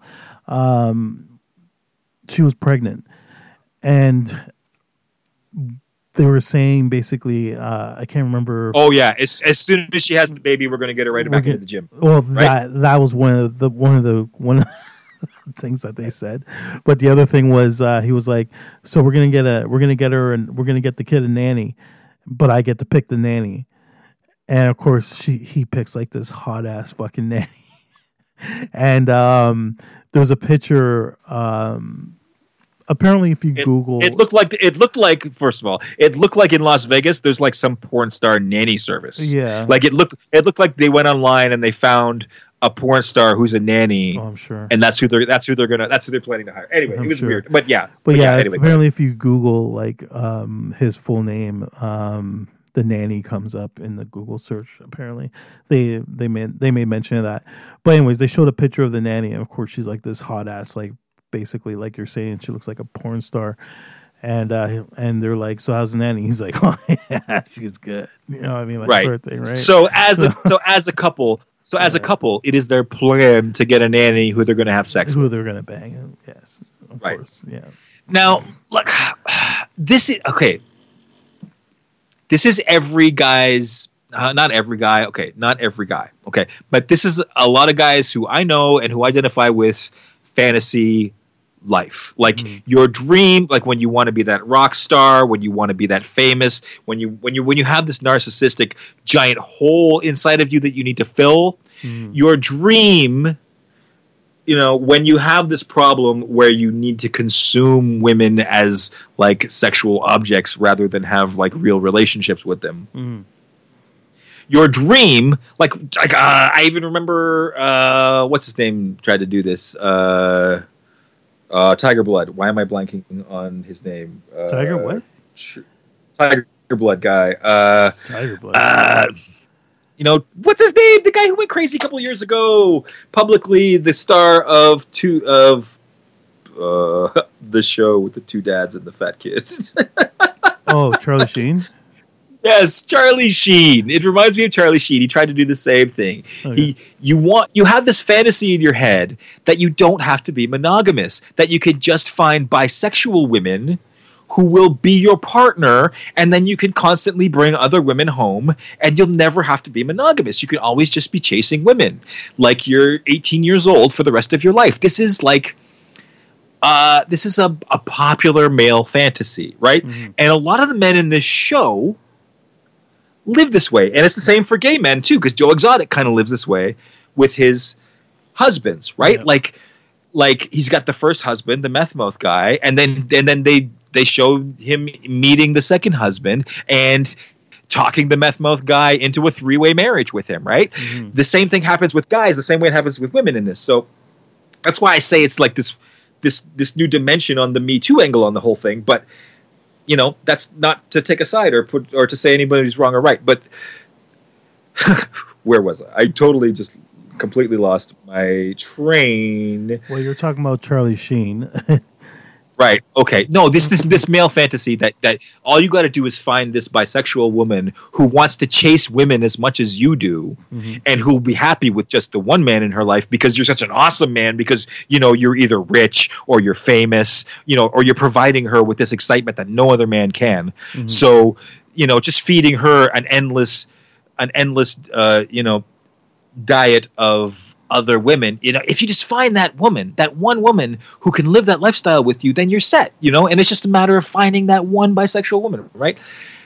Um, I mean, obviously it's bullshit. Obviously, as soon as Jeff Lowe's wife gets a little bit too old, uh, or a little bit too heavy, or a little bit too anything, as soon as Jeff Lowe gets bored of her, he's going to toss her away like garbage. Yeah. Because she's not a person to him. She's not a person to him. He's not in a relationship with her. Yeah. She's not a wife to him. She's not a partner to him. She's uh, a device. She's a toy. She's a toy. And I, and it's tragic. It's tragic that they're having a child. It's tragic. Um, but I know this Jeff Lowe guy. I know guys like this. I know guys who, like, this is their dream. Like, this is, and the fact that I'm, the, the idea that I'm watching guys who are actually like doing, like this Doc Antle guy, like, um, Like he's like a like he's like a like a Hugh Hefner, right? Like he's, or or like an like a, um, like a sultan with a harem, right? Right? Like guys who keep the destructive male fantasy alive because they actually succeed, because this this world is actually broken and fucked up enough that some guys can be so powerful that they actually pull it off. Mm-hmm. You know, and and probably destroy a lot of people's lives in, in the in the process. Um, yeah, this show, man, it, it's like it seems like it's just this wacky circus, right? Like it's this it's this white trash circus is a perfect car train wreck. Yeah, right. But but but Kev, like you, you, but you're with me on the fact that it is so dark and so heavy, right? Oh, like. Yeah. the this subject matter is so, like, it's big. It's yeah. it's it's serious. Yeah, um, I agree. At the same time as it being a shocking, funny, and exciting and surprising circus the entire time. Yeah. Um, there's heavy, dark, sad stuff at the same time. Yeah. It, it, I guess is my point. Um, and it's like it's all. Should I? I to, to to take it even a little darker and to to make it even a little personal, a little even a little more personal. Um, like I feel for these people because, like I said, like I feel like I've known people like them. Like I've mm. like like white trash Southern people are no different than white trash Northern people, mm. right? And and I have had the pleasure of being close to a few in my life, and. Mm. Um, so I do think they're victims, you know, even, even though I do, I do see them making their, their own mistakes and making bad choices. I, I do think that they're victims who were, who were led into that, um, by circumstances mostly out of their control. I believe that. Mm-hmm. Um,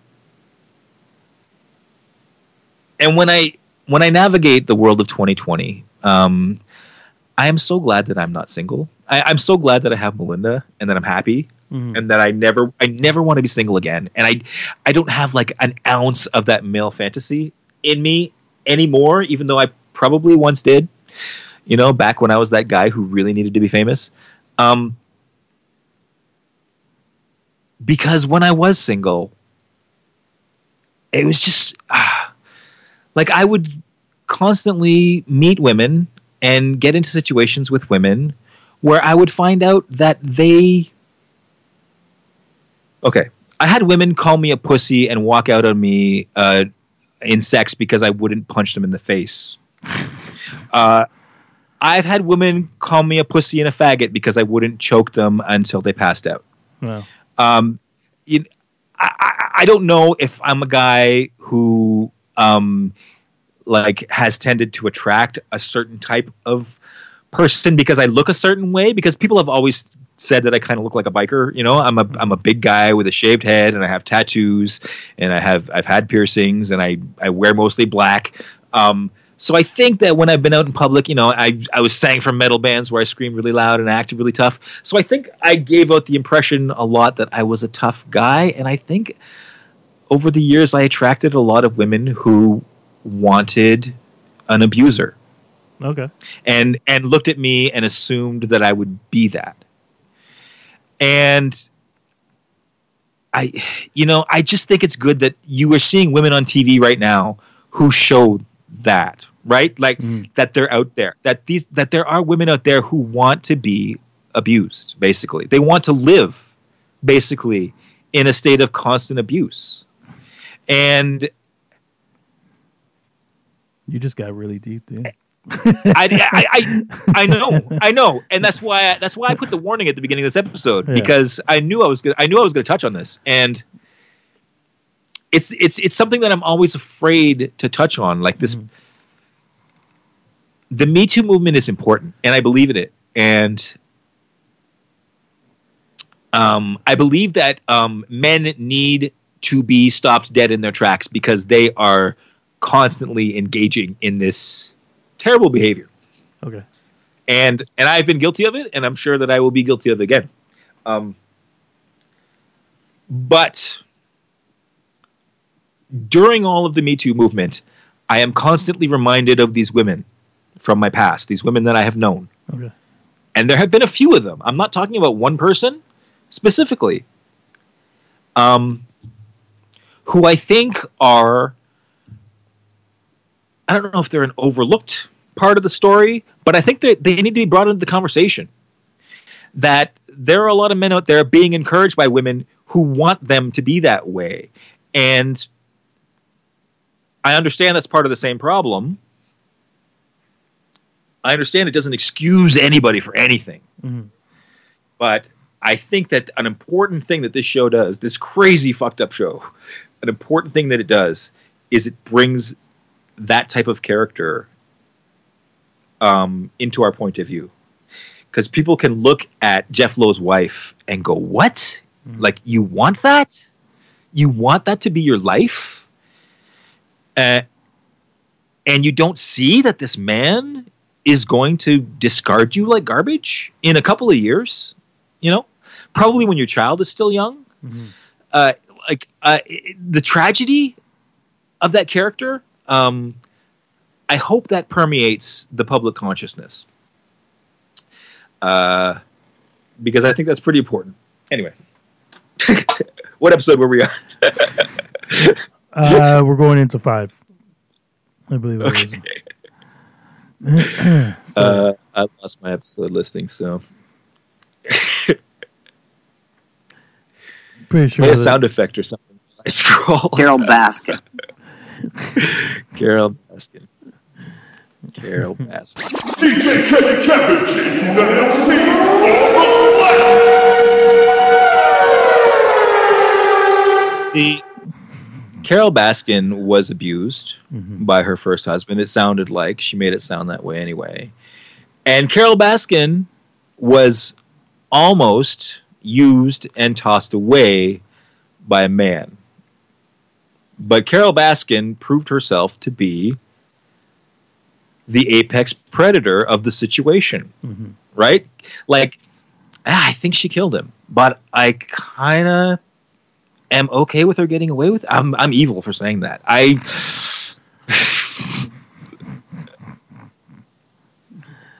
I'm evil for saying that. How do you feel? But yeah, about what do you really think? What do you really think okay, about so, Carole Baskin? Um, what do I think about Carole? About Carole Baskin? I think that Carole Baskin is a very smart person. For one, she comes across on screen like she's a fucking airhead idiot. Um, she fucking dresses like a fucking cat. Like, I don't know, like she's, she comes across very flaky and hippie-ish, just not too I think, bright. I think it's her own, I think it's her own version of the flamboyance, right? Yeah. It's like, yeah, it's this cat person thing, right? Like Doc Antle has it too, right? Mm. Like they dress themselves up like they're, like they're cat people. Like they're, yeah. they want you to identify them as cat people. Different. But yeah, no, but in, like I said, but any, um, deep down, she's fucking brilliant. Um, she's made millions where Joe Exotic claims he doesn't even have a million to his name. Um, and he'll never see a million is what he said. Um, sorry, it's my house phone ringing. I'm sure you can hear it. But anyways, um, are you still there? Hello? Are you on mute again? Yes, I'm sorry. And then my mouse, and then my mouse wasn't responding when I was trying to unmute. Oh my God, it was the worst. I'm sorry. Okay. Anyways, um, yeah. So I think, um, like I said, I think she's brilliant. But uh, did she kill her husband? There is a lot of um, things pointing towards yes, but in the end, the way I feel and. And I got this while I was watching the show, because obviously as soon as you hear that her husband disappeared, my first reaction, everyone's first reaction is she fed, her, fed him to the tigers. Like, that was my first reaction. But I didn't really start thinking in favor of him still being alive until he people started talking about how the when he disappeared, before he disappeared, uh, they came to see, like he went to go get his car fixed, uh, I think was one of the things. Um, he went to go talk to some other person, and there was, and he was saying, if I can pull this off, this would be the greatest thing ever, and blah, blah, blah. But he never explained what he was pulling off. Right. So this is why uh, part of me thinks that he's actually still alive, that he actually did pull off the greatest escape plan. And he is alive somewhere in Costa Rica with his Costa Rican girlfriend, because he said he had a Costa Rican girlfriend, um, doing what he wants to do. And he did. And he fucked off and he erased his past. I don't know. There's a part of me that believes that he's still alive. So, um, but again, it's a it's it's a two way street, right? Because um, all of all the all the roads lead to her killing him, and it's very true, because they were saying that if you throw uh, bones to a tiger, the acid in their stomach will dissolve the bones. Right. So there's there'll no be, traces. There'll be no trace left. Yeah, so there is no trace. So there's there's obviously there's um, arrows pointing that direction, but then there's the stuff that he was saying before he disappeared. So that's what I'm saying. So uh, there is a slight possibility that he's out there somewhere alive and living well. But I guess the only there's really only two people on this planet that will ever know the true answer, and that's Carole Baskin. And I forget the husband's name right now. So those dead are guy. the only, yeah, the dead guy. There's those are the only two people that would know the truth. Okay. Supposed get Here's my guy. take on that. Yes. Takeaway. As soon as soon as I heard that that one detail that you just said, mm-hmm. that that he made a comment to his business manager yeah. the last time he saw him. If I can pull this off, I'm even smarter than I think. Mm. All he was talking about was getting out of his marriage with all of his money, because yeah. he was because he like because they had just said that he'd drawn up the divorce papers and all he was going to give her was the house and the car. Yeah. So I he clear like if you were gonna if you if you're a guy with like tens of millions of dollars and you're in a marriage that you desperately want to get out of, but you're married to this really smart, manipulative, aggressive woman, and you think you're going to get out of it with all of your money and just giving her a house and a car, mm-hmm. then you would say exactly that. You would say, if I can pull this off, I'm even smarter than I like, because you wouldn't believe you could get, you could do that. That would mm-hmm. be like, uh, that would be a major fucking accomplishment for a guy in his position. If he could, if he could get away from his marriage with Carole, with all of his money. Yeah.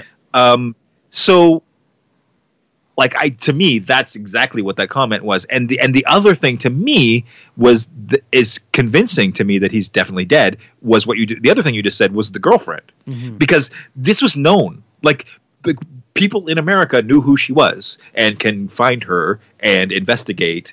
And, you know, like if he was with her, he wouldn't like, he would have been caught by now. Uh, I don't believe I don't believe he could have disappeared because of the girlfriend. But I, I believe he might have had other girlfriends, or he, I believe he might have disappeared on that girlfriend and just got a new one. Mm-hmm. But um, and I yes, I admit that it's possible. I admit that it's possible yeah. that he's alive. But but there's nothing in the show that makes me even doubt that he's dead. I completely believe that he's dead. Right. Anyway, fair enough. We were there. We covered. That's where were we in our episode list? I think we're up to episode seven or six. Uh, sorry, yeah. Um, six, yeah. No, we didn't talk about episode five, which Making was, America Exotic again, which was the one where where we talk where uh, Dylan shoots himself. Oh, I think I think that's I mean, six. That six. I think that's six. For some reason I feel like it's like it's episode five. Really? I feel like it is. Uh, okay. Well, um, no, no, no, no, no, because he's in episode five. He might be episode five. He's in episode because he's five on the big. Because that's what I'm saying. He, I think that's the one where he offs himself. Okay, maybe it is. Maybe it is. Mm-hmm. Um. So this is the one anyway where he goes into politics. We find out that he runs for president. I didn't know that. Yeah. Um. Uh. But of course he did. Of course he ran for president. And um.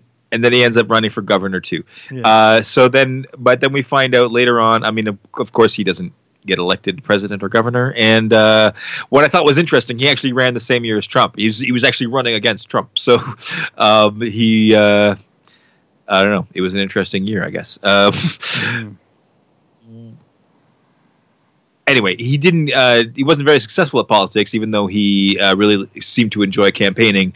Um, and I think there was some. There was some hinting that he m- might get in trouble for campaign finance violations because uh, the campaign uh, materials uh, were paid for by the zoo or something. And I think that's illegal. I think that's that's against the law, um, elections laws in the U S. But mm-hmm. I don't know if that was one of the twenty counts that he ended up being indicted for in the end or not. But anyway, I do think it, in this episode. Uh, I think uh, this might be the episode where we find out Meth Mouth left him mm-hmm. for a woman. Yeah. So, uh, you know, turns out he says he's straight after all. Uh, and then, um, yeah, uh, his second husband uh, ends up killing himself. And in this, and and again, we get a lot more of his uh, personal story, and we find out that he was always straight before he met Joe, yeah. um, and that he claimed to be straight even when he was with Joe, and apparently he was sleeping with women around the park when he was with Joe. Yeah. Um, and uh, Joe was constantly having to keep him fed with marijuana, they said. Uh, I would be surprised if it was just marijuana. Uh, probably only safe to talk about the marijuana on the documentary. Yeah. Um, but um, they showed him being suicidal uh, before, but then they actually showed he killed himself basically on camera. He was just off camera. They were filming a guy watching him kill himself, mm-hmm. basically. Um, so it's a very shocking moment in the show again. Well, um, it's uh, it's funny because well, it's not funny, but when if you watch that uh, that that new episode, they interview the dude that they brought in to be his um, political advisor, or whatever, and he's the right. one that, that shoots himself in front of him. He's he's, and, he's uh, the one who's watching him shoot. Himself. Yeah, and he was like talking about he's. Uh, they asked him, "Do you think he did it on purpose?" And he's like, "one hundred percent no." Because he was yeah. saying to me, as he, he, he said it. He said it. it won't fire. Yeah, it won't fire. And then he like held it to his head, and then as soon as he like shot, he saw in his eyes that he fucked up for one brief second, and then he just that's why he was in he was so in shock, and um, apparently he was saying that even after the after that was all said and done. No one even offered him like therapy or counseling or anything like that.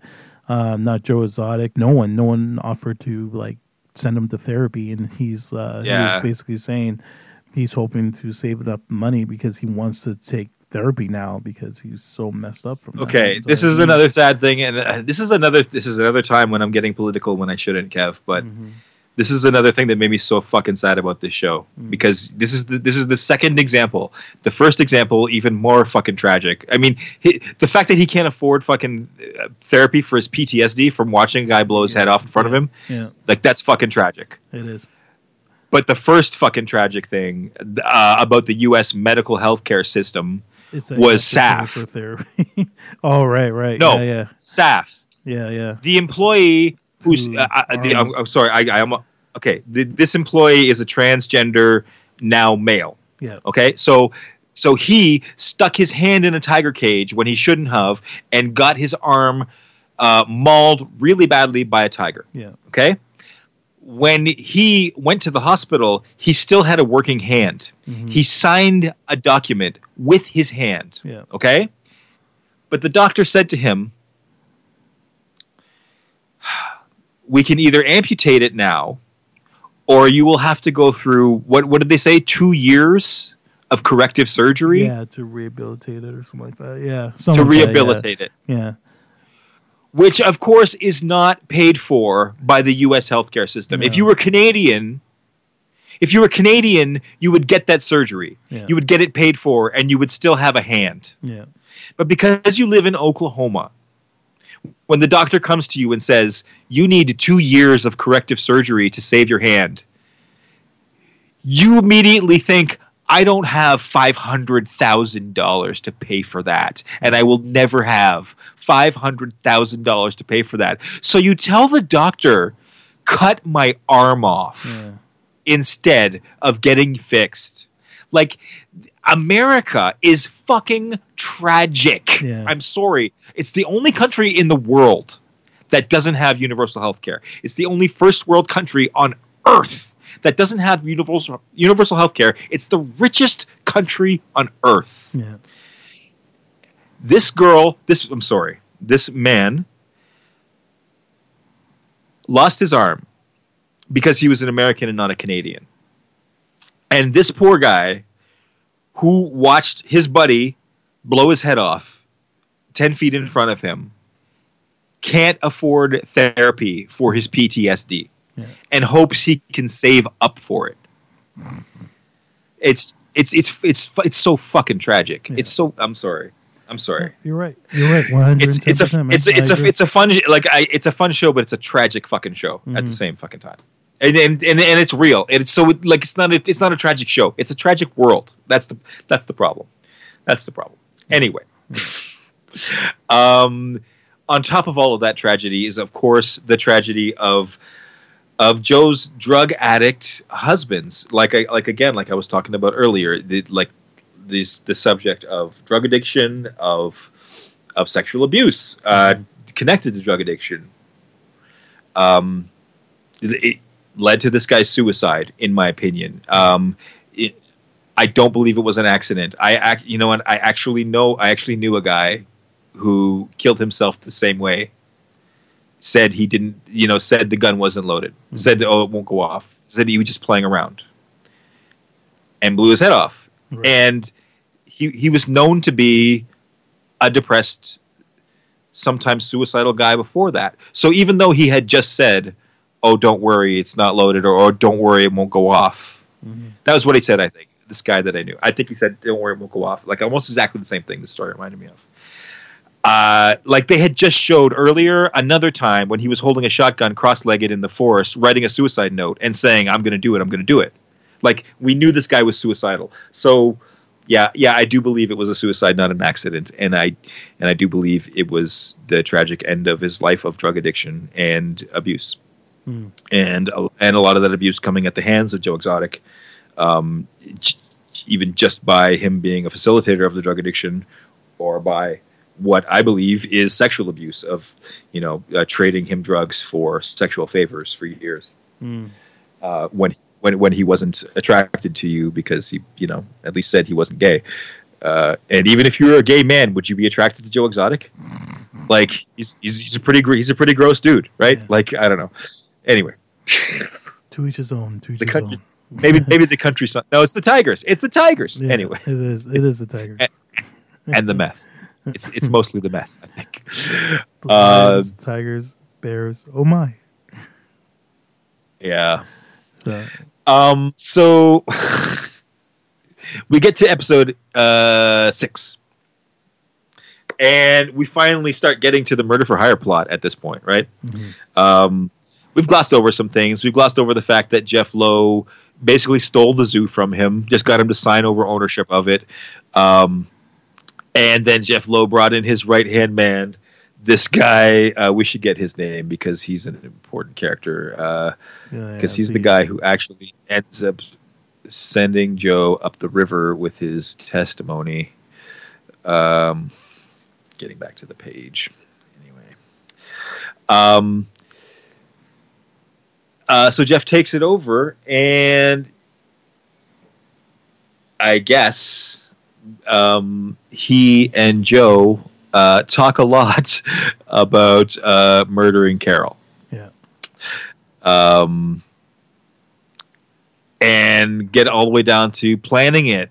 Um, you know, uh, going on the computer and saying, and looking at her property and saying, this would be the best place to do it. Alan Glover is the name of Jeff Lowe's right-hand man who he brought in. Yeah, and it was suggested that Alan, Alan Glover had a dark past, and that was basically a criminal willing to do anything that uh, Jeff uh, Lowe wants him to do. Mm-hmm. Um, and it turns out that uh, the three of them, I guess, Jeff Lowe, uh, Joe Exotic, and Alan Glover, hatched this plot for Alan to go and murder Carole Baskin.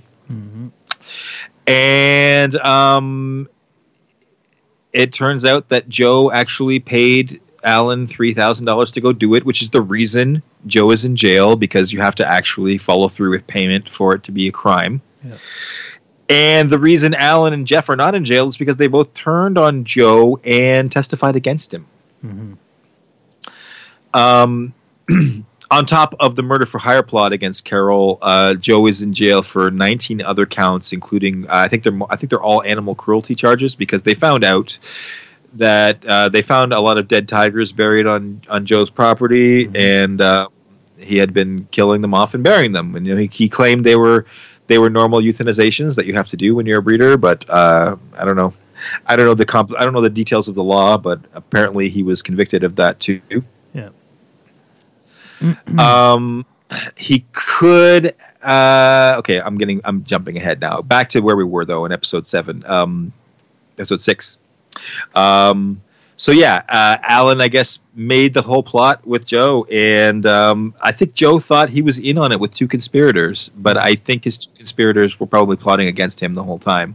Yeah, I don't think Jeff and Alan ever really planned to kill Carole Baskin. I don't think Jeff and Alan ever thought Carole Baskin was as much of a problem as Joe did. Yeah. Right? Like, um. Like I said earlier, if Joe had just not fought back against Carole Baskin and just kind of ignored her, mm-hmm. she wouldn't have been nearly as much of a problem in his life as he was. And everybody around him constantly said that in this documentary. Yeah. They all hated her because she was all trying to shut down their zoo that they worked at. It yeah. was their, you know, their their life. But none of them would have waged war against her the way Joe did. No. So if you're a con man, like some say Jeff Lowe is, um, you see an opportunity here to set up Joe Exotic and get rid of him yeah. for good and just take everything. He already had everything, though, so he didn't really need to lock him up. Like, he already evicted him from the park, already booted him out, and he knew the government was already investigating him. So there, it is suggested that maybe Jeff's motivation in all of this was he got himself off of other charges for other stuff he was in trouble for. Mm-hmm. Like, he had domestic abuse charges against a previous wife and stuff, and he had charges against him for smuggling tiger cubs into Las Vegas hotels. Yeah. apparently, apparently he got out of all of that for his cooperation against Joe. So that might be a valid reason, even though he already had Joe's zoo, to still get him locked up. Mm-hmm. Um, I don't know. It's a, I think it's a, it's a, bl- I think it's a blurry line between conspir- conspiracy and just turning on him. But again, I don't even think that Alan Glover and Jeff Lowe really wanted to murder anybody. I, I think maybe they hated Carole Baskin, wanted her to go away, but I don't think they would have followed through with a murder. I, I think both of them knew that it was too much trouble and they didn't want to go to prison. They just wanted to live their their fucking awesome lifestyle, right? Because yeah. they were like these zoo kings, right? Yeah. Maybe they're just hoping she'd trip and fall into a tiger cage. Uh, yeah, or or or they just expected they just they just live with her as an annu- uh, as an annoyance forever, yeah. and and keep doing their thing because they were still living it up hard, yeah. right? Yeah. So, yeah. Absolutely. What did they care, really? Yeah. Really, what did they really care? I don't know. Um.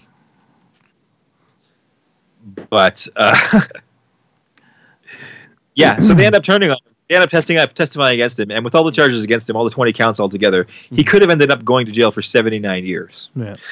Uh, turns out he was only sentenced to twenty-one, I think it was, twenty-four, right. maybe something in the low twenties, under twenty-five years. Okay. Um, so uh, I'm pretty sure, based on American justice averages, he'll probably serve like six or seven years and then get parole.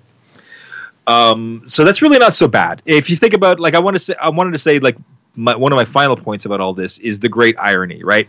Like, all of this happened because of this guy who was desperate to be famous, who had a little bit of fame, wanted more fame, mm-hmm. destroyed so many lives around him, destroyed the lives of his parents, bankrupted them. Yeah. Uh, you know, uh, at least one suicide in his wake, and God knows how many more of those. Uh, you know, Saf, you know, loses his arm, and and uh, you know, so much destruction in this man's wake. So many dead tigers, uh, by the way. Uh, mm. That that that building of dead alligators who burned alive. You know, just so much pain and devastation in the wake of Joe Exotic's uh, mission quest to be famous, and in the end, he succeeds, but he's sitting in a jail cell. Yeah.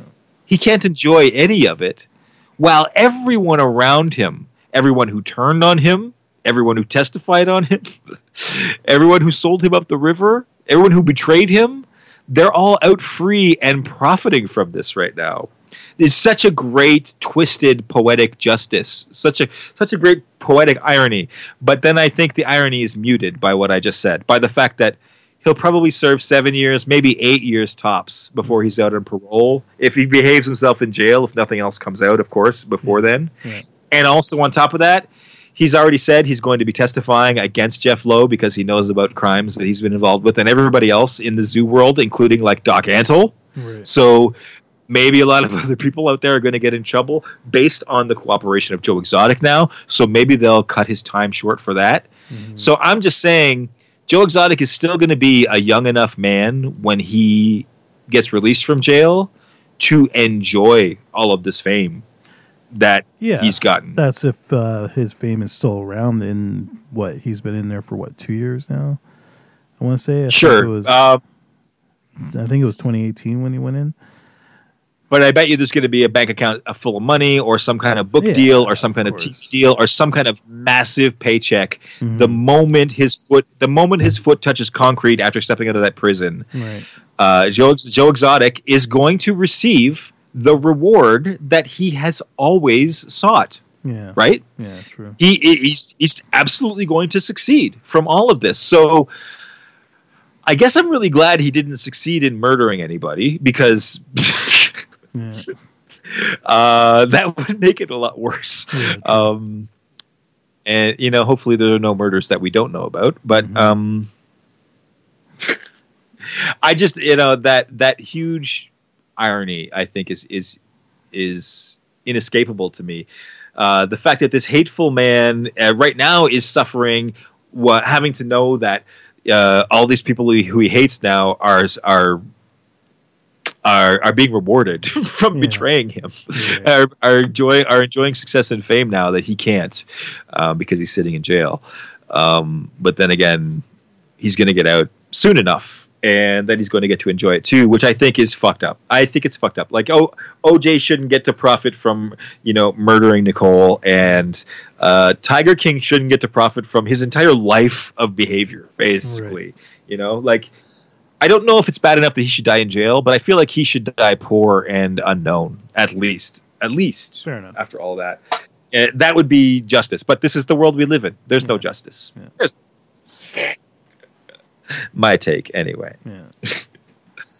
um, so, uh, episode six, I think we were in... Ep- episode seven, I've already just talked about a lot, I think, as yeah. well, though. Yeah. Um... I don't know. I, I we've talked about everything, but I don't know if we've talked about everything. There's so much, and right. um, well, we talked a lot. Um, sorry, what? Obviously, if you were, huh?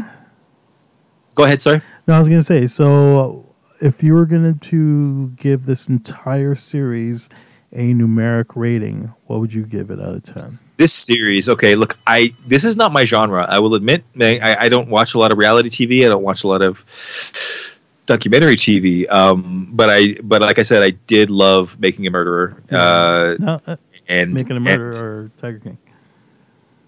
Sorry, we're talking about Tiger King. Yeah, I know. I, oh, okay. I'm, I'm saying so that that's. No, I wasn't that, sure that, if that, you were saying yeah, like yeah, you like that's that something as that's well, sim- or that's something similar to this that I oh, that okay, I've liked okay. before. Um, yeah. So, um. Like I don't like I'm I'm just saying I like I'm not an expert on this genre, but I do think this is a fantastic show. I yeah. would I, I, I think it's a fantastically entertaining show, and it's a and it, it gives you so much to talk about, mm-hmm. so much to chew on, um, and just keeps you shocked and on the edge of your seat the whole time.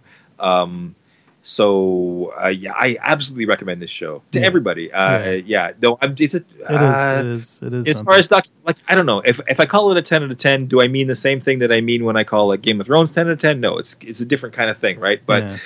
You know, for this, I for what it is, it's a ten. Like I, I, yeah, I don't, I couldn't imagine.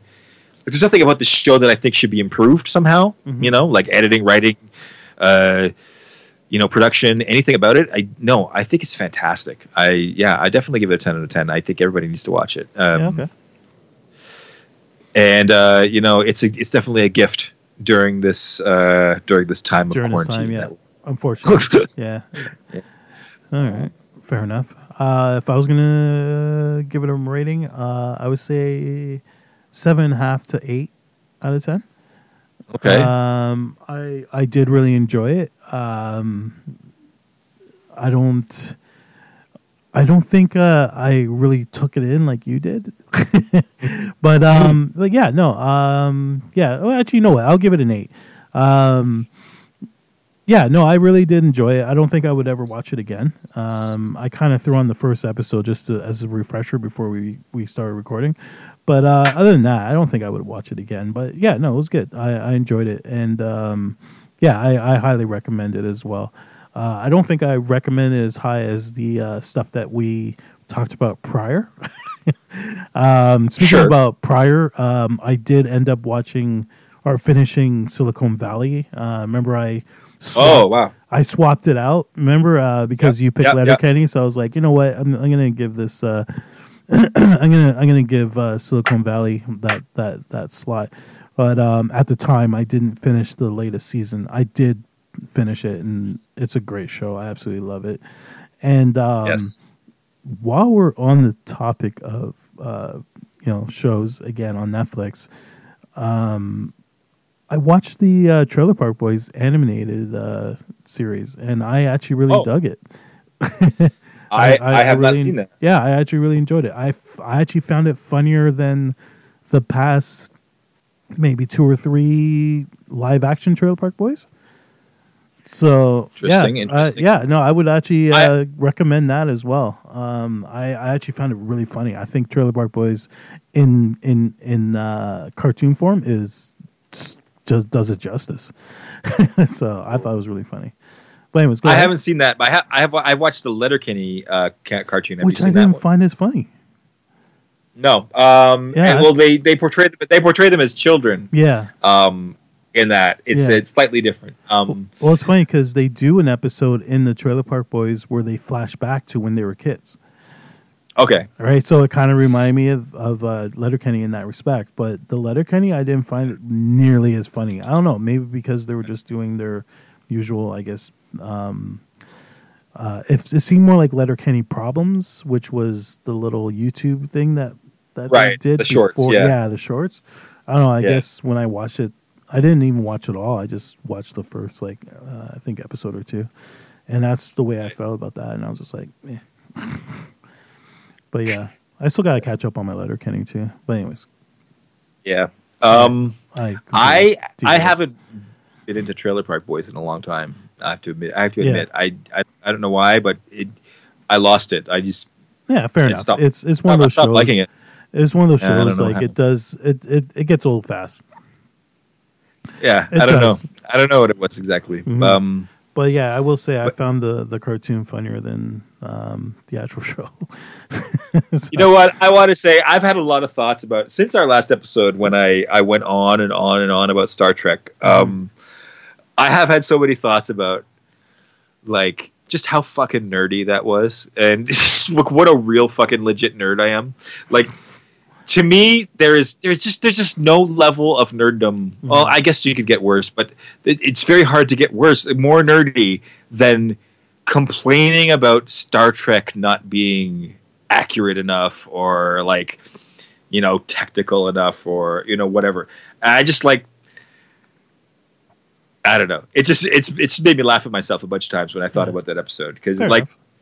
complaining about Star Wars, complaining about Star Trek canon, mm. like those two things. Like I did the same thing with Rise of Skywalker, right? Like and yeah. I do it all the time. Like I, I can't watch Rise of Skywalker anymore. I can't. I I I I, I see that fucking grid of ten thousand Star Destroyers, and mm. I'm just like I can't. I can't. I can't. Um, but that is so fucking nerdy. Is what I want to say. Like mm. I. Man, I am a legit, I am a legit nerd. But, but like whenever, whenever I'm watching a YouTube channel mm. and I see somebody doing that about Star Trek, whenever I see a YouTuber just like going on and on and on about Star Trek details like that, I always just roll my eyes so hard at them and just go, "You're such a fucking nerd." And I did that. And uh, you know what? I don't know if I, I don't know if I stipulated enough that Star Trek Picard is a super fun show. Mm. Like it's. It's so action packed, it more more so than any other Star Trek show ever. Um, it there's like there's an action scene every five minutes in this show, and there's a ton of murder in this show. Like if you're into like the violence, like it's, like no other Star Trek has ever had that. Like there's a lot of stuff that people would really think was fun about that show. So the fact that I went on and on about, um, you know, I don't know, technical choices or or. Or, or canons or canon being abused or whatever I did. Um, I think it's funny, but um, I think we're all a little guilty of doing that stuff though. So I wouldn't worry about yeah, it. Yeah, I know. I know. I mean, I'm going to keep doing it. That's yeah. that's me. That's it. That's just who I am, right? You know, on Nerd and Up Nerd is not just a slogan. It's, yeah. uh, it's, it's, it's a way it's, of life. Life. There you go. Right? You know, and this, and this podcast, man, I, I love it. I, I hope you do too. I, you, do. I, you know, we don't, we don't, we don't talk a lot outside the show, to be honest. Um, mm-hmm. But, um, you know, I think about it a lot. I think about what, what we're doing here and why we're doing it. And, um, because, you know, it's it's time consuming and it's work and it's effort, but I never feel like I want to stop. I never feel like, oh, fuck, okay, I got to, uh, fuck, I got to do, you know, I never feel that way about it, yeah. ever. Yeah. Um, which I've just I've just come to the to the understanding that this is therapy for me, that this is that like this conversation, just having this conversation just makes me feel good, just makes me feel better. And, there you go. and I, I, and I, you know, here we are, we're at episode forty-eight. And when we started this, I remember saying a bunch of times, um, I'm not going to judge this thing, this podcast, uh, like the success of it or, or anything until we're a hundred episodes in, because I feel like it's going to take me a hundred episodes to learn how to do it. Right. To, to even decide how I want to do it, really, completely, one hundred percent. But here, but here we are. We're almost at the halfway point to one hundred episodes, and um, yeah, I I don't feel like ever slowing down. You know, I I, I I'm happy we're doing this, man. I really enjoy it. Yeah. I just want to say that.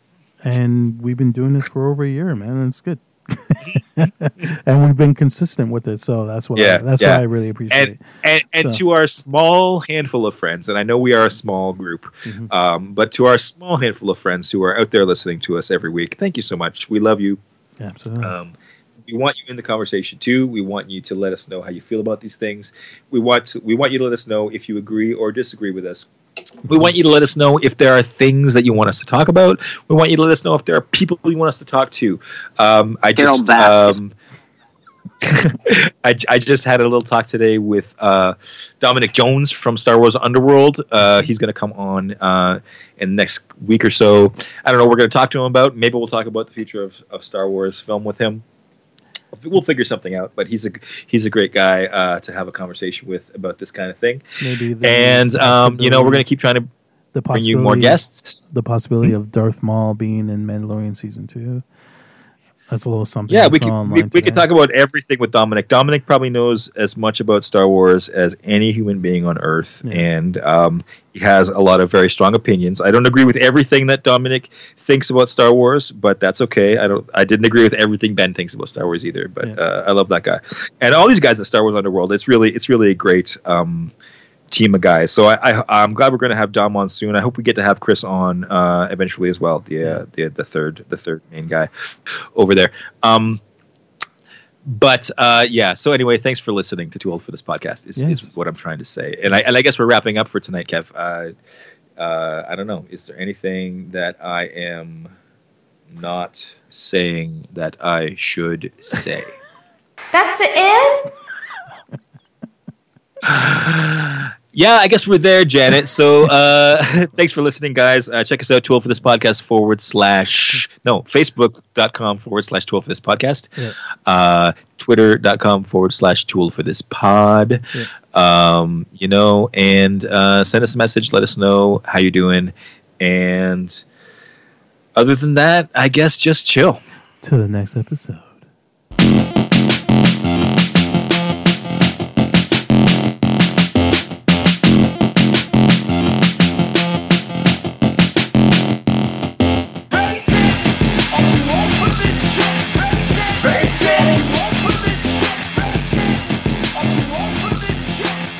Face it!